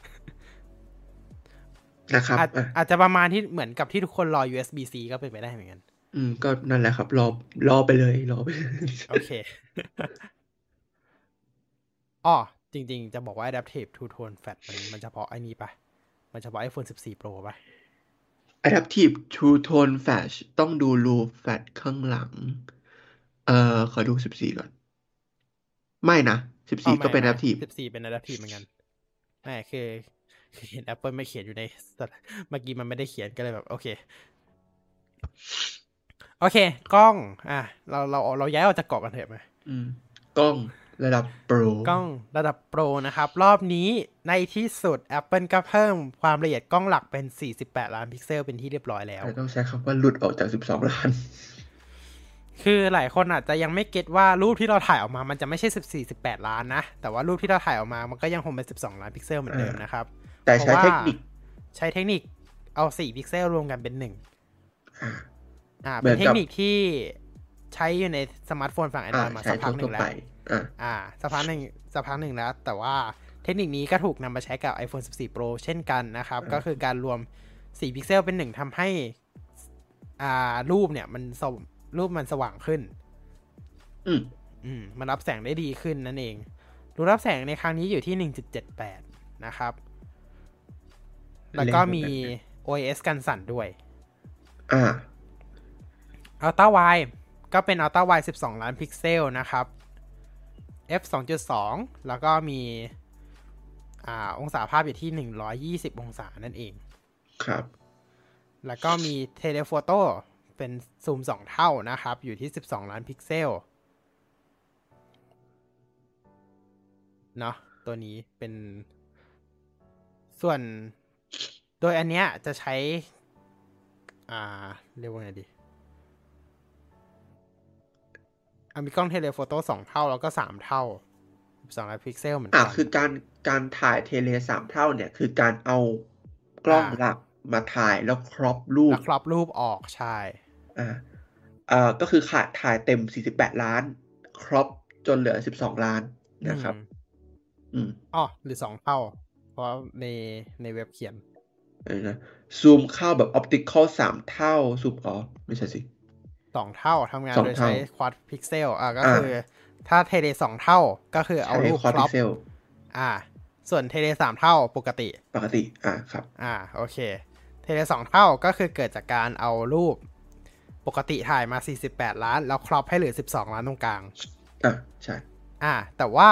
มันจะไม่เหมือนกับไอเวลาเราถ่ายปกตินะ ถ่ายปกติก็คือ มันถ่าย 48 ล้าน รวมพิกเซล 4 เป็น 1 ให้เหลือ 12 ล้าน อันนี้ต่างกันนะ อืม อันนั้นต่างกัน อ่า ต่างกัน อันนั้น อันนั้นไม่ได้ครอป อันนั้นอันนั้นคือไม่ได้การรวม crop อันพินี้กเซรวลมอืมแต่ว่าถ้าเทเลสองเท่าจะเป็นคือการคร crop อป อ่า โอเค แล้วก็จะมีการ อ่า อย่างที่บอกซูมไม่ได้ข้อสองสามเท่า แล้วก็สามารถดิจิตอลซูมได้สูงสุดสิบห้าเท่านะครับ แล้วก็ใช้ sapphire กันหน้าเลนส์อ่า ครับเผื่อเผื่อใครไม่รู้ว่า Apple ใช้ sapphire กันหน้าเลนส์นะครับผลิต sapphireแต่เขาไม่ได้พูดในคีโน e แล้ว ใช่เขาไม่ได้พูดแล้วเขาไม่ได้พูดแล้ว อ่า โอเค แล้วก็จะมี Flash Two Tone เป็น Adaptive นะ ของ 14 เนี่ย จะไม่ใช่ Adaptive อ่าอืม แต่ว่า 14 Pro จะเป็น Adaptive Flash Two Tone จริงๆเรียงสลับต้องเป็น Adaptive Two Tone Flash นะครับ ก็ เป็นแฟลชที่สามารถปรับได้เองตามสภาพแวดล้อม เป็นสี Two Tone ด้วย ก็คือปรับให้เข้ากับสภาพแวดล้อมได้อ่าฮะนะครับ แล้วก็แน่นอนมี Photonic Engine เหมือนเหมือนกับ iPhone 14 นะครับ แล้วก็มี Diffusion มี Action Mode เหมือนกันนะครับ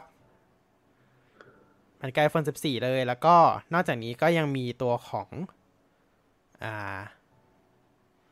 Cinematic Mode ซึ่งเขาไม่ได้โปรโมทแล้วล่ะ มันมันก็มีเหมือนกัน เนาะ อ่าแล้วก็อ่าจุดเด่นของรุ่นโปรอีกอย่างหนึ่งก็คือสามารถถ่ายภาพ Apple Pro RAW ได้แล้วก็สามารถถ่ายภาพ RAW ได้ 48 ล้านพิกเซลด้วยนะครับ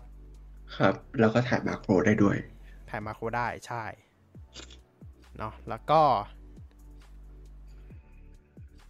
เพราะฉะนั้นภาพ เพราะฉะนั้นไฟล์ภาพเนี่ยจะมีให้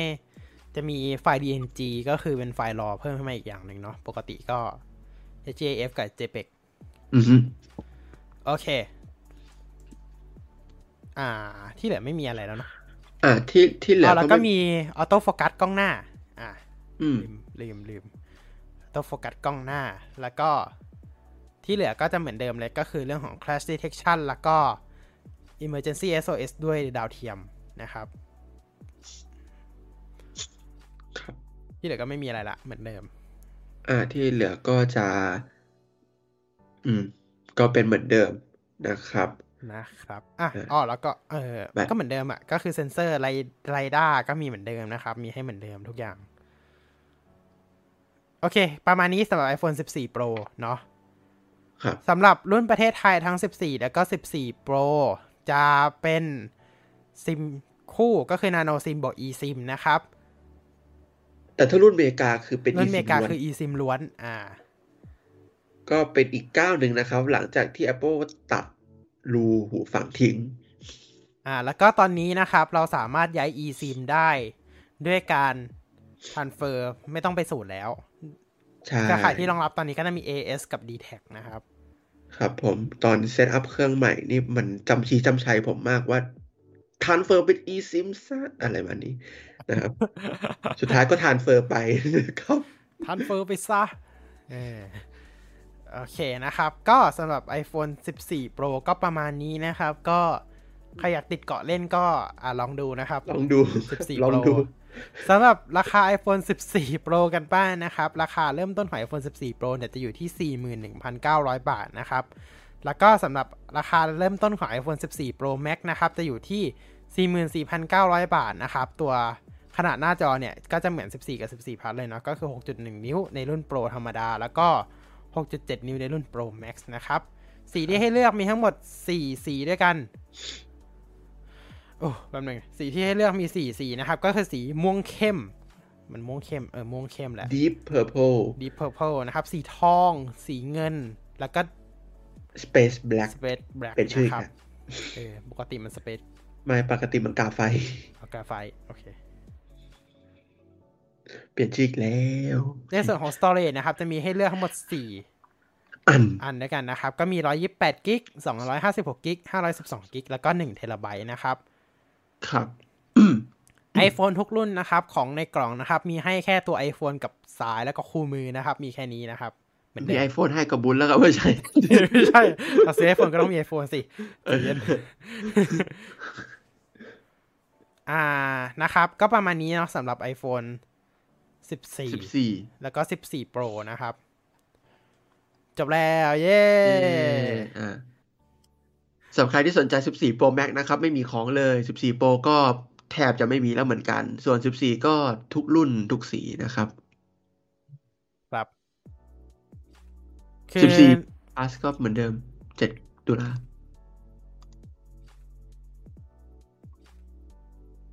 อ่า เดี๋ยวเช็คให้แป๊บหนึง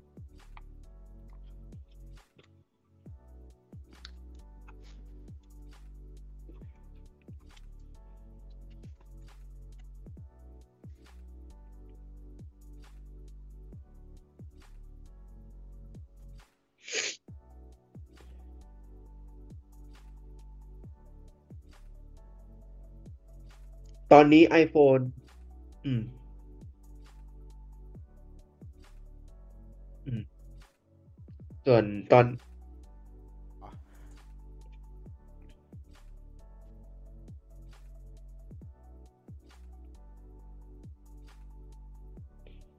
ตอนเนี้ย iPhone ที่มีของหน้าร้านนะครับ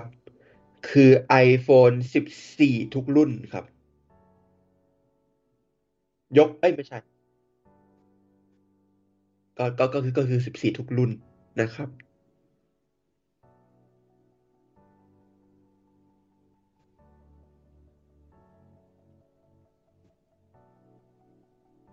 อ่า 14 Pro หมดทุกรุ่นเลยนะครับ ใช่ครับผม ก็ 14 Pro ส่วนใหญ่ก็จะได้กันช่วง 19 เดือน 10 ถึง 27 เดือน 10 นะฮะ ส่วน 14 Pro Max ก็จะถ้าซื้อตอนนี้ก็ได้ เอ่อ27เดือน10ถึง3เดือน11นะครับ ผมดีมานค่อนข้างเยอะครับ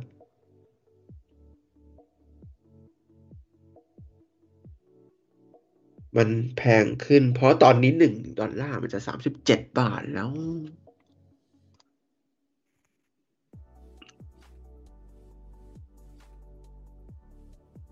ก็คือเมื่อ2ปีที่แล้วนั่นเองนะครับ ใช่11 12ก็ถูก13เริ่มแพงขึ้น อืม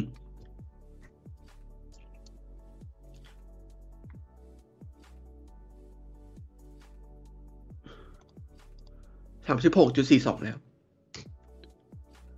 ใช่ครับ คือเก้าร้อยเก้าสิบเก้าดอลตอนเนี้ยก็ ตีราคาเป็น 36,385 แล้วอะ บ้านเราขาย 41,900อะครับ ภาษีบวกอีก 4,000 นะครับ ก็ก็ประมาณนั้น อืม